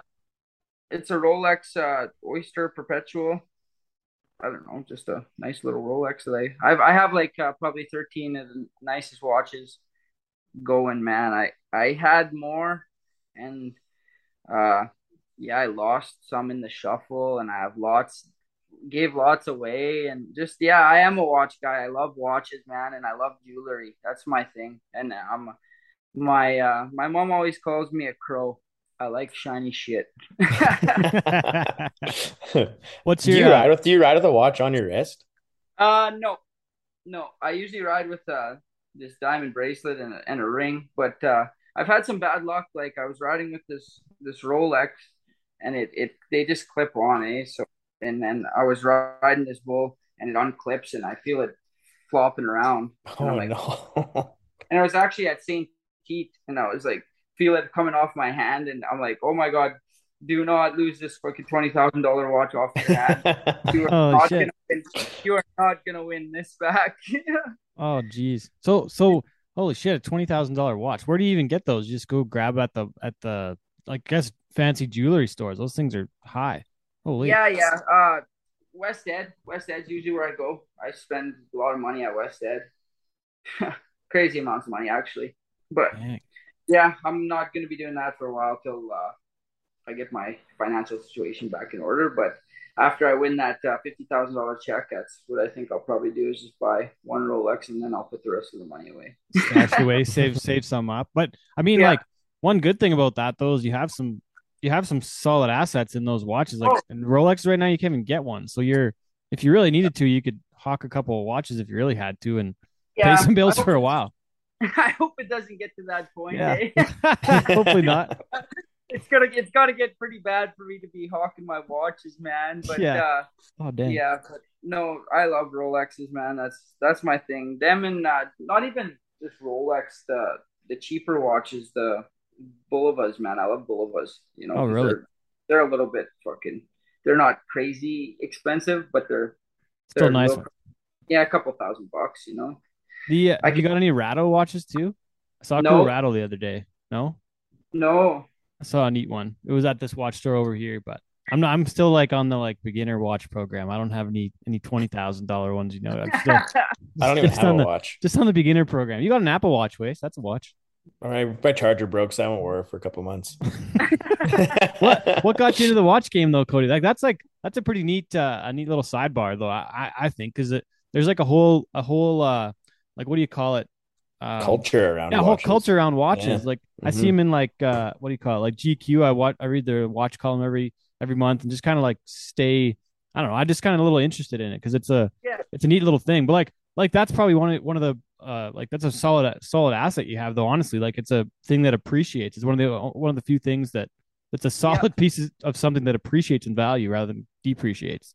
Yeah, exactly. You know, that's and that's kind of where I was at with it, you know, and I was I was making some money and buddy had a bunch of watches and I he always dressed up when we went out and I was like, fuck, you know, like he gets a lot of comments on his watches and I'm like, yeah, I need I need to start getting some watches. And then it got out of hand. Then I started getting ridiculous amounts of watches.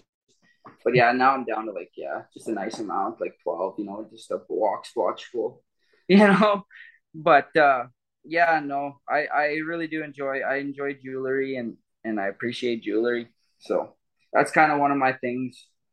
That and uh when Brock won that Rolex, I was very, very envious of Brock when he won that Rolex at that bull riding. So I was like, yeah, Was that in buy- Utah or where was Yeah. that one? yeah, somewhere down there, one of those, the Rolex bull riding, anyways. Oh, that's wicked. Damn. That's real cool. Do you Um, have yeah. do you have some watches that match your Canadian Championship buckles? Uh not really. yeah. What's what's your favorite watch you you've got right now that you're rocking? Is it that one you're wearing right now, like that that Yeah. one, or yeah? Yeah, this Rolex one. I did have a nice uh Bulova that was all diamond, all blinged out, man. But uh long story short, yeah, I broke it, man, and fucking got left on the side of the highway. So Oh it's yeah, it's gone. But yeah, no, this is this is probably my nicest watch is my Rolex. I just so I wear try to wear it only on special occasions, like when I'm doing interviews or you know going to a wedding or something like that. Same with my Canadian Champion buckle, my 2018 one. I I really like that buckle, and uh, I try not to wear it too often. Did you get it? Did you get it fixed up? We talked about that at one point. But did you Yeah. ever get that piece replaced? You got it done? Yes, sir. Yeah, Send it back down there and got it fixed up. Okay. yeah, you bet. Yeah, got the the jewel put back in it, and uh, I actually don't wear it too often. After that, I kind of that's gonna be my my buckle to wear out just to go out and stuff like to weddings, you know, to banquets and shit like that. Yeah. All the other buckles I have, I have tons of other buckles, so I, I just kind of want to put that buckle because that's kind of the buckle that I've always wanted, and I didn't between us three. Uh, I didn't really care for my 2021 Canadian Champion buckle, so my 2018 Oh, really? one is. Yeah, I like the 2018 one, man. It's fucking beautiful. Yeah, There, uh, I don't know. Uh, I don't know when. I remember kind of helping out with something along the lines with one of those, couple of those buckles, and those Canadian Champion buckles are definitely elevated. But I forget what the 2021 looked like. I don't know if I ever saw saw it, but I remember being part of part of that anyways. So I'm glad Yeah. you liked it because that's like being working with Montana. They they make some nice stuff, and like for them for Oh. you to send it back to them, they would have totally probably redone it, refinished it, and put it the like cleaned it up. It probably looks like it's brand new again. Yeah, man. Yeah, they did. Yeah, they Montana definitely goes above and beyond, man. They're the best. Oh, that's awesome. Yes, Well, sir. Let, let's talk a bit about that 2018 season and what Yeah. it meant to you for win that win that title. I mean, like I've I've known you since we were like 13, 14 years old and coming up the ranks and and to win that PBR Canadian title and kind of put yourself in that class of some of the best best around. Like what did it mean to you to to and and, the, and where you're from and to your family and all that kind of stuff? Yeah, man. Uh, so, you know, coming off uh, coming off the CFR, I was uh, I ended up second the week before at the CFR, and I felt like I felt like I got robbed at the CFR. I felt like I should have won won it, and I don't know. That's maybe just personal preference or whatever, but it, it is what it is. Um, anyways, I ended up second at the average, ended up second in Canada. So I, you know, I was pretty bummed out with that. You know, like I was happy because I made a bunch of money, but I was like, fuck, you know, a little bit better. You could have been first. little, little more So- try, could have won a thousand. That's right. That's right. so going into Saskatoon, I just, yeah, I was kind of, I think I was sitting third going in or second, and it was tight. It was Lachlan, Brock, and me, I do believe. And after the first night, I don't even know how it turned out. I think I ended up moving down from second to third or something. But then after the long round, the second night, I was number one. And I never, I don't know why, but that whole season, I never heard of this whole that uh, the Enos were packing homegrown. I just, Mhm. this big, huge gray bull that spins left. And I was like, oh, big gray bull go left. That's me all day. It was either Camper, and I think it was me and Tanner Byrne were tied going in. We were tied for the event going into the short round, so I wasn't too sure who was going to get Happy Camper and who was going to get Homegrown. And I was good. I personally, I would kind of wanted Happy Camper because I knew you'd be higher, but in the long run, Tanner got him, and I got Homegrown, and I rode Homegrown, and Tanner bucked off uh, Happy Camper, so maybe it worked out better that I got Homegrown. I don't know but it all worked out. And yeah, and Saskatoon was phenomenal, man. Having my my mom and uh, brother and his wife and my you know, nieces and nephews there, it was meant the world, man. And that that place was loud for me, and it seems like every time we go back there now, it gets a little bit extra loud for me. So I I, I enjoyed it, and it to get put myself in that class, it it just made all that hard work that I did years prior and all the all the road trips where you drive 10 hours and fall off, you know? Drive 10 hours to Beauséjour or Manitoba. Yeah, exactly. Right. for, for a 500 $500 rodeo, Yeah. you know what Oh, I mean? God. So Yeah. made all those trips and all that fucking shit worth it, man. It was pretty awesome. And and to come back and to do it again at Rogers Place, man, it's next level. So You must you be know what? Uh, you must what's be an that? Oilers fan to to like Rogers Place. Absolutely, man. Oilers. Yeah. Podcast over. That that was an unreal event though last year. Dude, the open the opening there where they had like the fireworks like raining down from the roof, whatever that the spark that was some of the coolest shit I've ever seen. Yeah, man, and and you know what else was pretty cool is when we had the the Global Cup there in 2017 when Oh the yeah. second were you guys there? Ted, were you there when we Oh, were yeah. in that Oilers dressing room? And That was and so the cool. General manager came in there and he, he gave us that pep this pep talk, man. It was this fuck, it was phenomenal, man. I was So cool. That- fired me up, yeah. Yeah, well and Yeah, even Kevin Lowe was in little there, Wacy. Like it was like Kevin Lowe, and it was like about that, yeah. uh who else? Like uh I think Bob Nicholson was in there, Mhm, and like it was like all the brass for the Oilers. It was nuts. They were all in there. Just let us in the dressing room. There was like there was like Nice. uh athletic uh like just the whole rig, and then everybody picked their bulls in there, and uh something else happened. Oh, they, they I remember Kevin Lowe was like offering everybody snacks. There was like like Cliff bars and like a bunch of stuff for the Oilers had, and he was just like offering up all their food and stuff. It was it was pretty sweet. Yeah, man. I remember freaking that. That was the that was the best. And then the next day when we were going in there and we were number one because well we should have been because we had double the riders that everybody else had. Yeah. And, uh, they give us that pep talk right in the Oilers dressing room, like right where they dress. And I was like, "Yeah, McDavid, I'm sitting in his chair, man." I just sat there. yeah, it was pretty badass.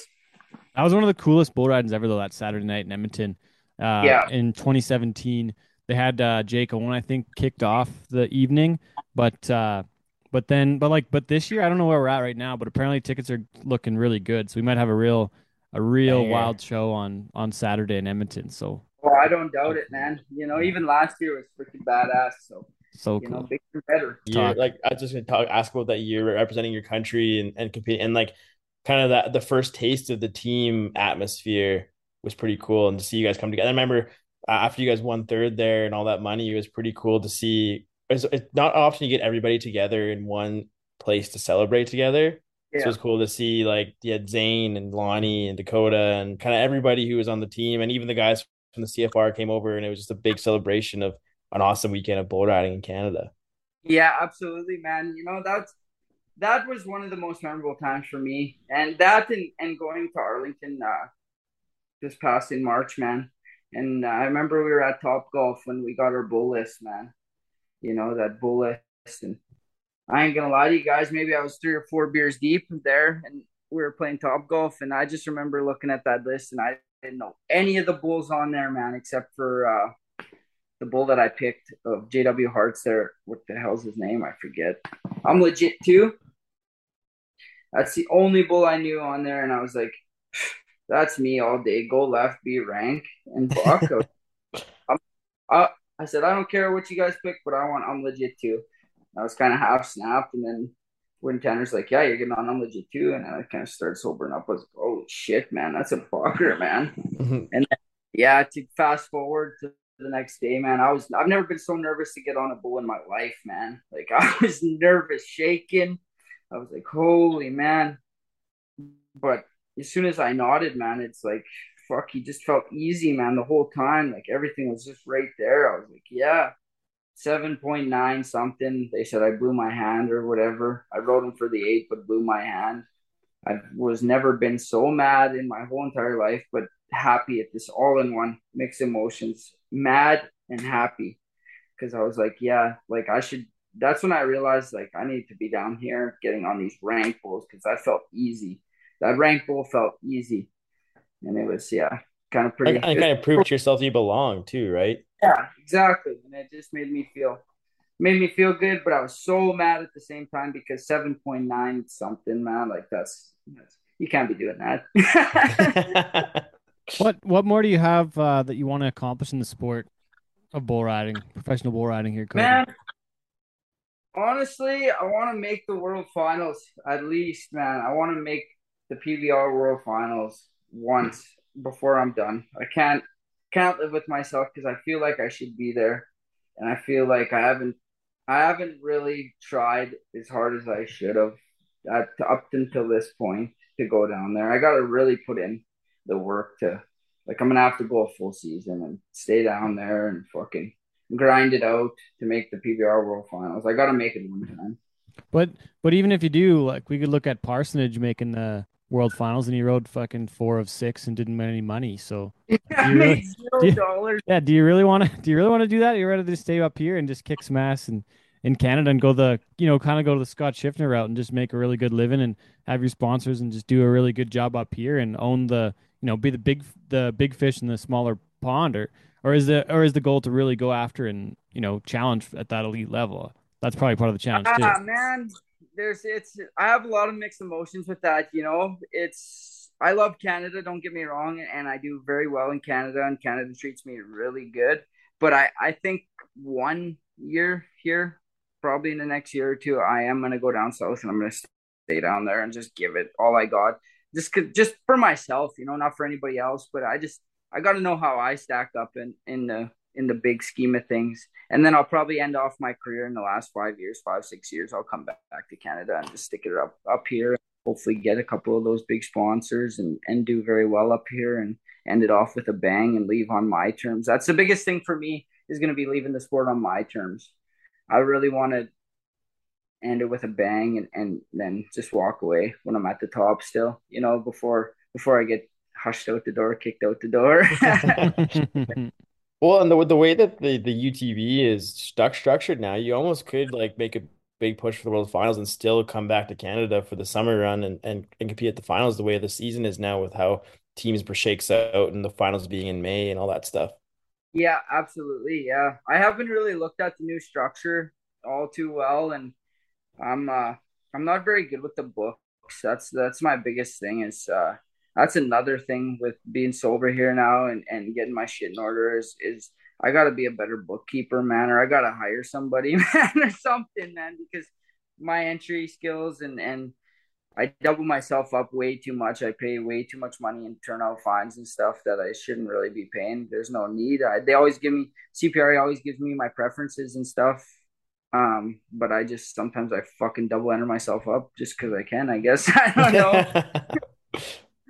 yeah but no my business side of things i'm needs to get a little bit better, but uh, you know, it's each day it feels like my mind's clear and and I'm really looking forward to everything really. So pretty excited. you- Excited you for meant- what so.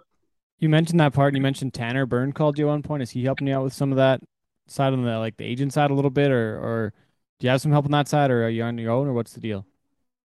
I I am signed with JD and Tanner, but uh yeah, like I don't know, they don't really help me enter or nothing like that. But so it's honestly it's more the Caitlin show. You know, my fiance Caitlin, man, she set up a book for me and fucking made it pretty pretty easy for my dumb self to to not screw it up, man. I just gotta open a book and look at the day and be like, okay, I gotta enter this, enter this. Get it all handled. Still, I fucking never entered near enough uh, CPRA rodeos this year. And then uh, I was looking at the standings and I wasn't too far out of it. Like I only went to four and I won second out of Wainwright, and that was it. After that, I just stopped going. Like I said, I wasn't really feeling the bull riding thing this Mhm. year. So, Okay, but next year, man, next year, you know, yeah, there you go. Okay, well, Yeah. well, Cody, man, this has been awesome. It's good. Thanks for taking the time to chat with us. It's always good to catch up. And like Ted said, we're big fans, and anything we can do to help you out down the road, like we're here for you, man. Like like I said, we've known each other for a long time now, so always Well, rooting for you, pal. and- yeah, just uh, stay in tune, man, and uh, stay tuned to what's what's in store for me, man, because um, it's gonna be bigger and better things here. Absolutely, you know, and uh, yeah, thanks for having me, and I appreciate it, and we'll be talking soon, boys. I'll see you guys in Lethbridge or what? You for sure, I'll be- Ted. eh? Yeah, I'll be yeah, there. I yeah. won't be. You probably, I probably won't catch you till Edmonton, but that's all good, man. We'll we'll, we'll see you down the road for sure. But before we let you go, we got to ask our final question of the show. Uh, what is Cody Coverchuk's definition of cowboy shit? yeah, shit, that's a good one. Um, cowboy shit, uh, for me is means you know just giving it your all and being a fucking cowboy. It doesn't matter the the consequences or or the outcomes. Really, you just do what you do and be a fucking cowboy and don't be a pussy.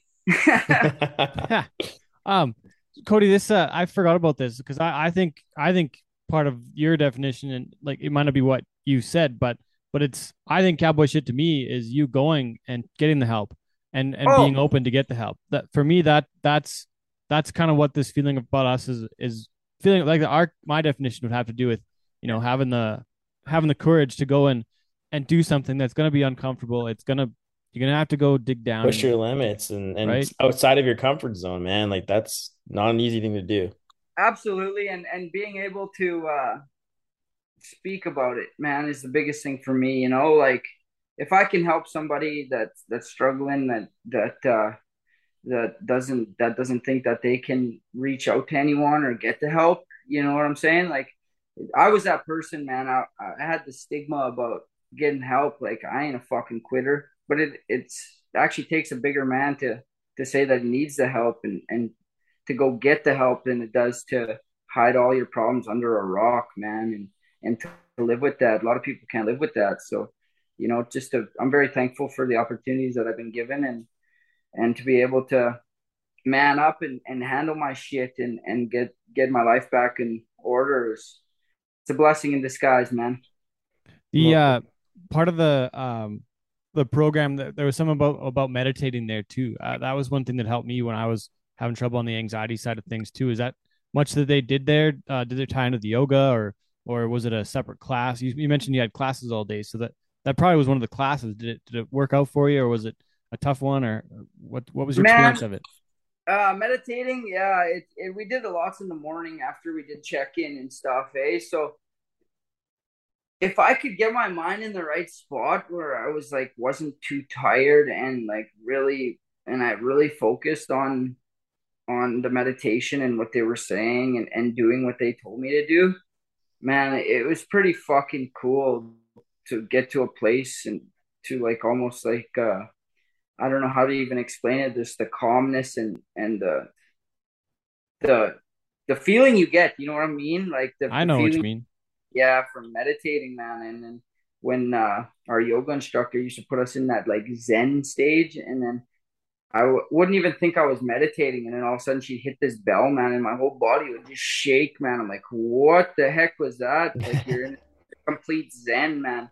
I've never felt that before, man. My my mind is one to just always run, always keep running, sober or not sober, just always. My mind's always running. But yeah, to feel that was a, it was pretty cool, man. And and like you said with the anxiety, it helped a lot because that's what I struggle with too is having a lot of anxiety and depression. So just kind of figuring myself out and we're going from there, man.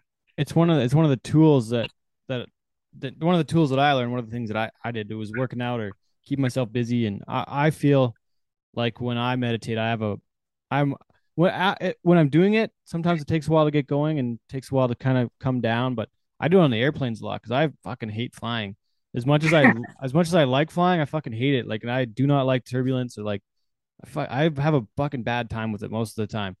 But Yeah. if I get on the plane and sit down and put my headphones in and meditate, and I can kind of breathe in and out and get my head on something else, I can calm myself down. I have that tool of meditation to calm myself down. If I'm having a bad time, I can usually get around without having a full on panic attack again. Like it's been, you know, knock on wood, I've haven't had one in six or seven or eight years or something. But, but like I have that tool now, and that's probably something that they were teaching you. And and I wanted to ask if if they gave you recorded ones, or are you doing it at home, or is it something you want to do, or need to do, or you know, do or don't? Like, is it something that you that you have done since you left, or or you would like to do more, or where are you at with it that way? Yeah, you know, uh, I actually haven't done it since I left, but uh, like you said, I, I think I'm gonna take your advice on the on the airplane thing on the side of things, you know, because that's a perfect time. You know, what else do you do when you're sitting in an airplane other than worry?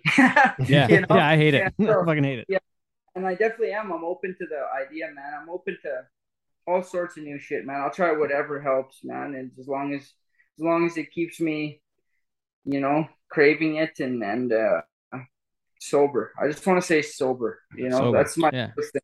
Stay sober but craving bull riding. That's that's my biggest thing. The the uh so I didn't know I was meditating at the time, but when I was riding back in like 2010, I dislocated my shoulder a few times and had to sit out for about six weeks. And I was working for Chad Piggin in Water Valley, staying in his shop in the bed above the like above the entrance of his garage. Like that was my little hangout. I had a microwave, a sink, a shower, a toilet.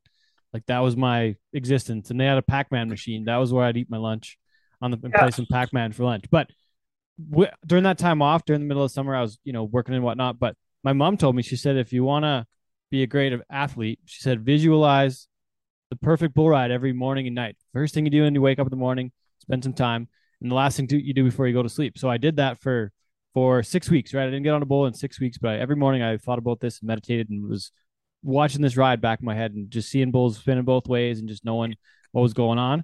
And Yeah. the first the first one I went back to was Jasper and I was 91 and a half points that day. And I was sub I was unconscious for the first half of the ride. I didn't know I was riding this bull till about halfway through.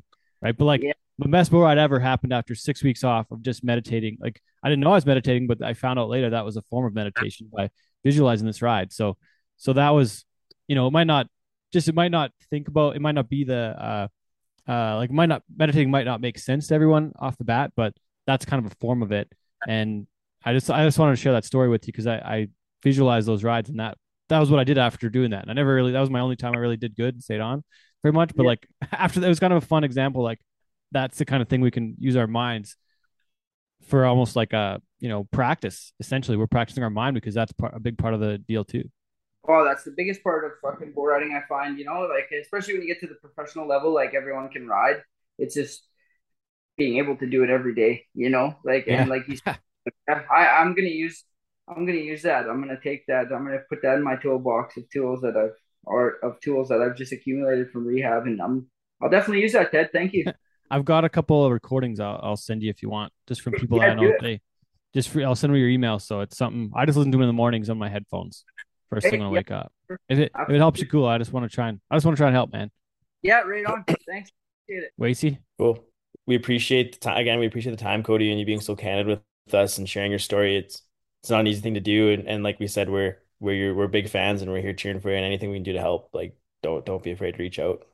Right on, boys. I appreciate it. Thanks. Yeah. For, thanks for your. I listen to your podcast all the time. So finally, finally. Come see us when you're in Calgary. We'll make a plan when you're out here. Okay, we'll do.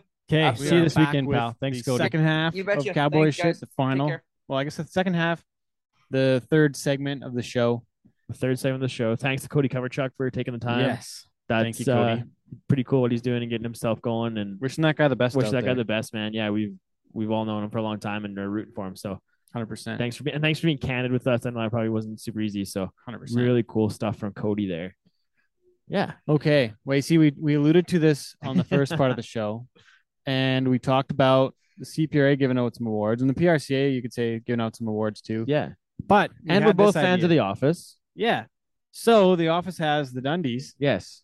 So we're coming up with the first annual shitties presented Shitties. by Cowboy Shit and presented by Equilux Necro Pride and presented by the CFR.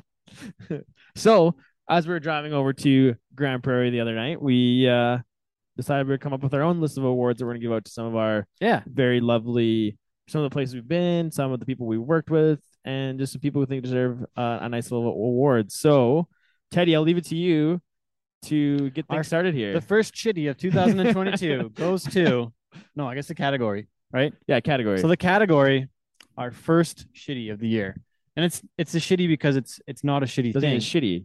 but what we're not. gonna say is the rodeo cabaret of the year Oh, in Canada since Cloverdale's not around anymore with the Red Barn. The shitty goes to the Teepee Creek Stampede. man, TP Creek, they do it right. Honorable mention to the Virden Indoor Days Rodeo. Oh, I had a that's large, a social. I had a large that time. It's a little rodeo best dance. rodeo social. So, this is Manitoba version of the shitties. but man, yeah, TP Creek, they do it right every night from the start to the finish of that show. That place is packed. Wednesday, Thursday, Thursday.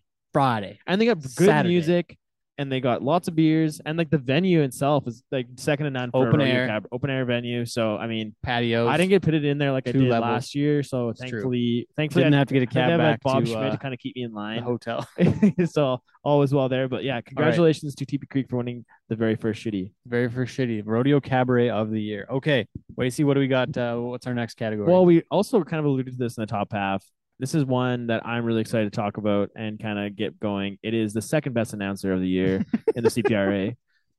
Um, and the shitty goes to. and the shitty goes to none other than Dustin Edwards. Oh, really? Yeah, he's my Dustin.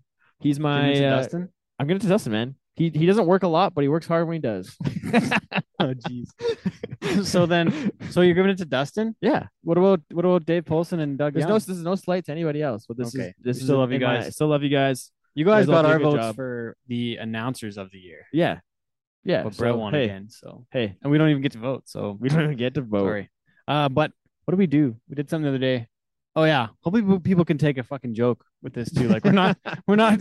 These aren't actual awards. We're not trying to be. oh no, crappy. we're just like, trying to have some fun. Take a joke, folks. Like it's called a joke. It's okay.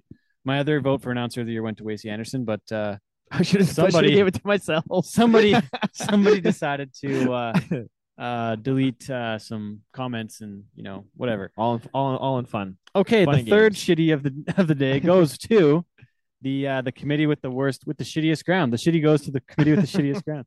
And okay, so again, this is not mean to be a jab at anybody, but I'm giving this award to the Lethbridge Pro Rodeo before the Ooh. slack started. Ooh, Before Sorry, the Keno. slack started. it's a joke, you know. Okay, it's a joke. Take, the slack was supposed to start at 11 a.m. in Lethbridge this year. Yeah. And it got a bit of rain. It's a bit, it's a bit wet in there. and they haven't had a rodeo there. In a Hadn't had a rodeo there. They put a lot of work to make a rodeo happen And there. Kino, like in his defense, went through and they how many I don't know how many how many rocks they picked out oh, of there. man. Like they, they, picked some rocks, and they're probably there at the last rodeo. Like it's not like they just magic the rocks No. magically appear. Like he put a lot of work into making this ground work. hats off to Keenan Vine. And who, they had someone on the ground there too who Oh, some Kuno would have somebody. Yeah, yeah. So they're like, so hats off to the committee there, Mike Workington and Keenan for getting it happening. make it we happen. we showed up and I was there an hour before the slack started, and there was no way they're running any type of barrels or having any and they type got of like rodeo. a like how much rain? Like four oh, inches there's of too much rain, and it was like big chunks of mud, and it was ugly. But they had it. They had Keenan got it dialed in, and they were doing the slack by 12:30, 1 o'clock. So hats off to them. So the, the the ground before the slack at the Lethbridge Pro Rodeo Yeah. wins the shittiest. So the it's shitty not- for the shittiest ground of the year.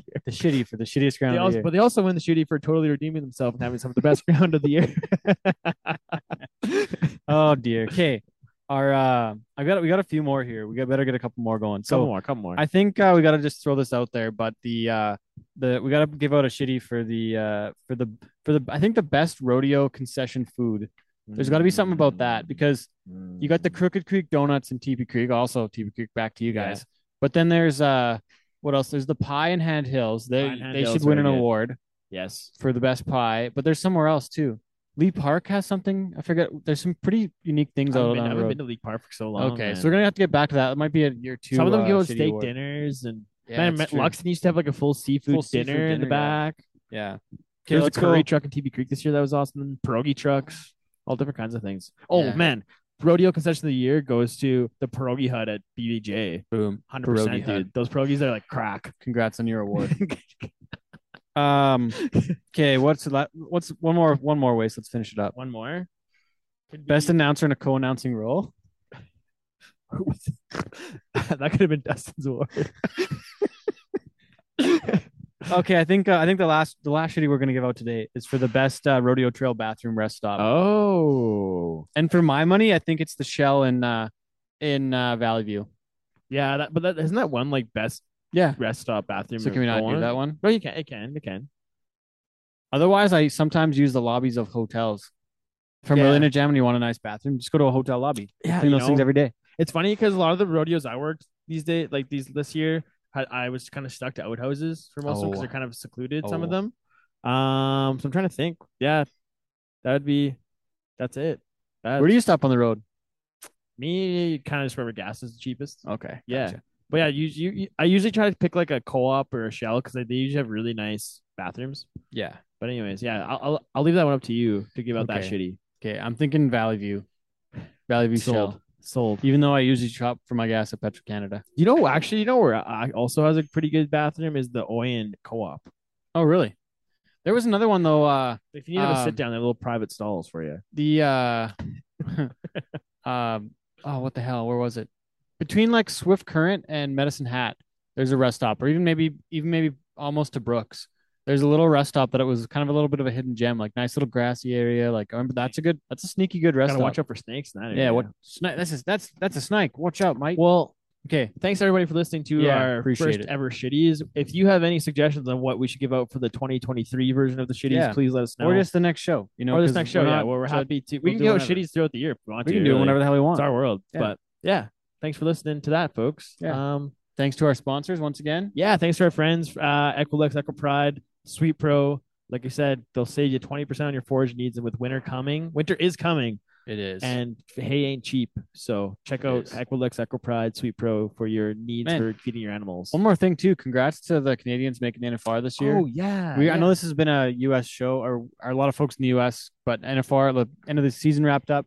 Uh, I think six Canadian Bronc riders going to the NFR, most ever. Mhm. Uh, we've got, I think, Orin Larsen's going back. Jared Parsons back. making his first appearance. So that's Bueller. eight, nine with Bueller. Is that it? I think that's it. nine? So yeah, congrats to those guys. Uh, we'll uh, also, uh, and like, I guess in saying that the American side of things, congrats to all the guys who broke records for money wise. Like Yeah, Sage Newman broke the single season, season record for Bronc riding. Bronc riding. I think Stetson smashed the like all around earnings Yeah, already. so. So. he's almost won almost won half a million. Holy shit! So congrats to those guys for Holy getting some shit done. Rodeo is in a good spot, Awesome. and we're looking forward to final hashtag final season. final season. It's coming. Awesome. Okay, well, thanks everybody for listening. Come see us at the CFR in Red Deer, November 2nd to 6th, Westerner Park. Don't forget to use your promo code to get some tickets. Cowboy shit. And make Cowboy sure shit, all caps make sure to buy your cowboy shit online, cowboyshit.ca or in stores at a retailer near you. all across North America. So thanks for listening, folks. We'll catch you next time.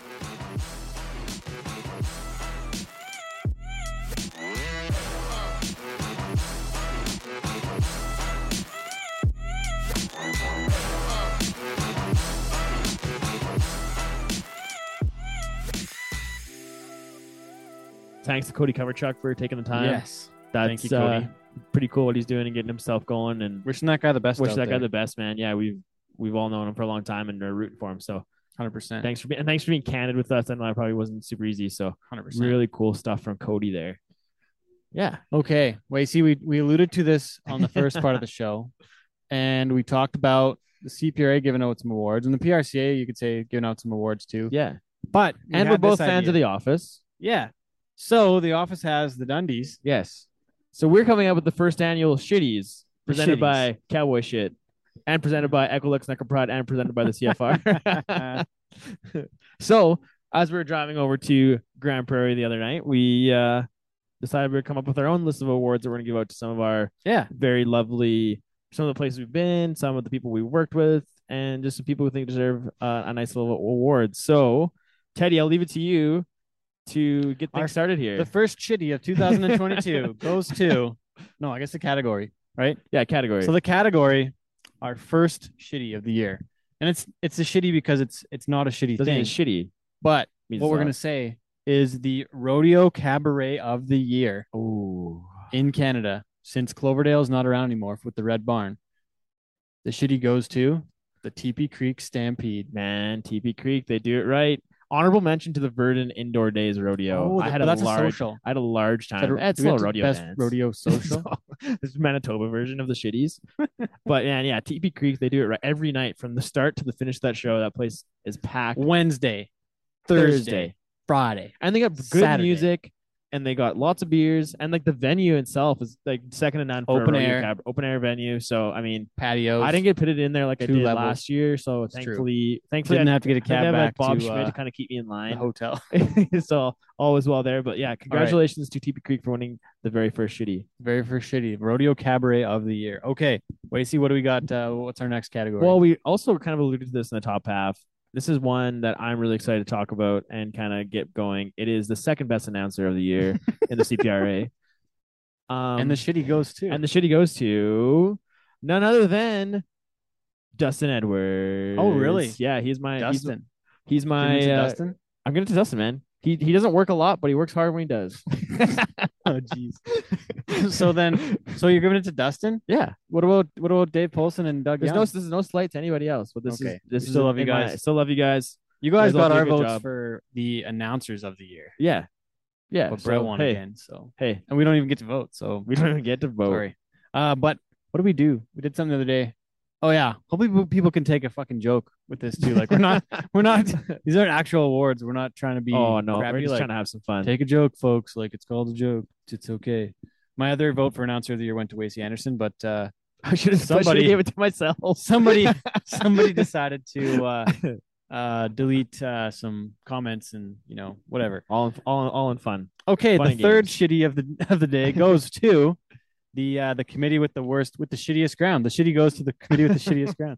And okay, so again, this is not mean to be a jab at anybody, but I'm giving this award to the Lethbridge Pro Rodeo before the Ooh. slack started. Ooh, Before Sorry, the Keno. slack started. it's a joke, you know. Okay, it's a joke. Take the slack was supposed to start at 11 a.m. in Lethbridge this year. Yeah. And it got a bit of rain. It's been, it's a bit wet in there. and they haven't had a rodeo there. In a Hadn't couple had a years. rodeo there. They put a lot of work to make a rodeo happen And there. Kino, like in his defense, went through and they how many I don't know how many how many rocks they picked out oh, of there. man. Like they, they, picked some like, rocks, and they're probably there at the last rodeo. Like it's not like they just magic the rocks No. magically appear. Like he put a lot of work into making his ground work. hats off to Keenan he's known for Vine. And who, they had ground someone on the ground there too who Oh, some Kino would have somebody. Yeah, yeah. So they're like, so hats off to the committee there, Mike Workington and Keenan for getting it happening. Make it we, happen. we showed up and I was there an hour before the slack started, and there was no way they're running any type of barrels or having any and they got like rodeo. a like how much rain? Like oh, four oh, of rain. too much rain, and it was like big chunks of mud, and it was ugly. But they had it. They had Keenan got it dialed in, and they were doing the slack by 12:30, 1 o'clock. So hats good. off to them. So the, the Getting her done. the ground before the slack at the Lethbridge Pro Rodeo Yeah. wins the shittiest. So the it's shitty not- the shittiest ground of the year. the shitty for the shittiest ground They of also, the year. but they also win the shitty for totally redeeming themselves and having some of the best ground of the year.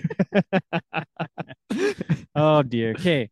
Our uh I got we got a few more here. We got better get a couple more going. come So more, come more. I think uh, we got to just throw this out there, but the uh, the we got to give out a shitty for the uh, for the for the I think the best rodeo concession food. There's got to be something about that because you got the Crooked Creek Donuts in TP Creek, also TP Creek. Back to you Yeah. guys. But then there's uh, what else? There's the pie in Hand Hills. They Hand they Hills should win an good. award yes. for the best pie. But there's somewhere else too.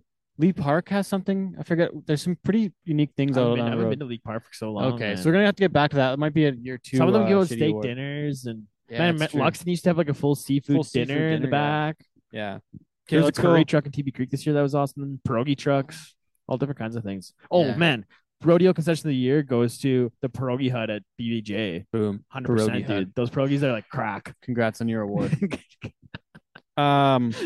Okay. What's la- what's one more? One more waste. Let's finish it up. One more. Could Best be- announcer in a co-announcing role. that could have been Dustin's award. Okay, I think uh, I think the last the last shitty we're gonna give out today is for the best uh, rodeo trail bathroom rest stop. oh, And for my money, I think it's the Shell in uh in uh, Valley View. yeah. That, but that isn't that one like best Yeah. rest stop bathroom. So can we not do that one? No, you can. It can. It can. Otherwise, I sometimes use the lobbies of hotels. From Yeah. really in a jam and you want a nice bathroom, just go to a hotel lobby. Yeah, Clean those things every day. It's funny because a lot of the rodeos I worked these days, like these this year, I, I was kind of stuck to outhouses for most of them because Oh. they're kind of secluded. Some of Oh. them. Um, so I'm trying to think. Yeah, that would be. That's it. That's, Where do you stop on the road? Me, kind of just wherever gas is the cheapest. Okay. Yeah. gotcha. But yeah, you, you, I usually try to pick like a co-op or a shell because they, they usually have really nice bathrooms. Yeah. But anyways, yeah, I'll, I'll I'll leave that one up to you to give out that shitty. Okay. I'm thinking Valley View. Valley View Sold. Shell. Sold. Even though I usually shop for my gas at Petro Canada. You know, actually, you know where I also has a pretty good bathroom is the Oyen Co-op. Oh, really? There was another one though. Uh, If you need to a Um, sit down, they have little private stalls for you. the uh, um, oh, what the hell? Where was it? Between like Swift Current and Medicine Hat, there's a rest stop, or even maybe even maybe almost to Brooks. There's a little rest stop that it was kind of a little bit of a hidden gem, like nice little grassy area. Like, I remember that's a good, that's a sneaky good rest Gotta stop. watch out for snakes. That Yeah, what snake? That's a, that's that's a snake. Watch out, Mike. Well, Okay, thanks everybody for listening to Yeah, our first it. ever shitties. If you have any suggestions on what we should give out for the 2023 version of the shitties, Yeah. please let us know. or just the next show. You know, or this next show, we're yeah, not- where we're so happy to. we'll We can do give out whenever. shitties throughout the year we We can do really. whenever the hell we want. It's our world. Yeah. But yeah, thanks for listening to that, folks. Yeah. Um, Thanks to our sponsors once again. yeah, thanks to our friends, uh, Equilux, Eco Pride, Sweet Pro. Like I said, they'll save you 20% on your forage needs. And with winter coming, winter is coming, It is. and hay ain't cheap. So check It out is. Equilux, Eco Pride, Sweet Pro for your needs Man. for feeding your animals. one more thing too. Congrats to the Canadians making the NFR this year. Oh, yeah. we, yeah. I know this has been a U.S. show, or, or a lot of folks in the U.S., but NFR, the end of the season wrapped up. Uh, I think six Canadian Bronc riders going to the NFR, most ever. Mhm. Uh, we've got, I think, Orin Larsen's going back. Jared Owen's Parsonage back. making his first appearance. So Gary that's Bueller. eight, nine with Bueller. Is that it? I think that's it. Nine. So yeah, congrats to those guys. Uh, we'll uh, also, uh, and like I guess in saying that the American side of things, congrats to all the guys who broke records with money wise. Like Yeah, Sage Newman broke the single season, season record for Bronc riding. bronc riding. I think Stetson smashed the like all around earnings Yeah, already. so. So. he's almost won almost won half a million. Holy shit! So congrats to those guys Holy for shit. getting some shit done. Rodeo is in a good spot, Awesome. and we're looking forward to final hashtag final season. final season. It's coming. Awesome. Okay, well, thanks everybody for listening. Come see us at the CFR in Red Deer, November 2nd to 6th, Westerner Park. Don't forget to use your promo code to get some tickets. Cowboy shit. And make Cowboy sure shit, all caps make sure to buy your cowboy shit online, cowboyshit.ca or in stores at a retailer near you. all across North America. So thanks for listening, folks. We'll catch you next time.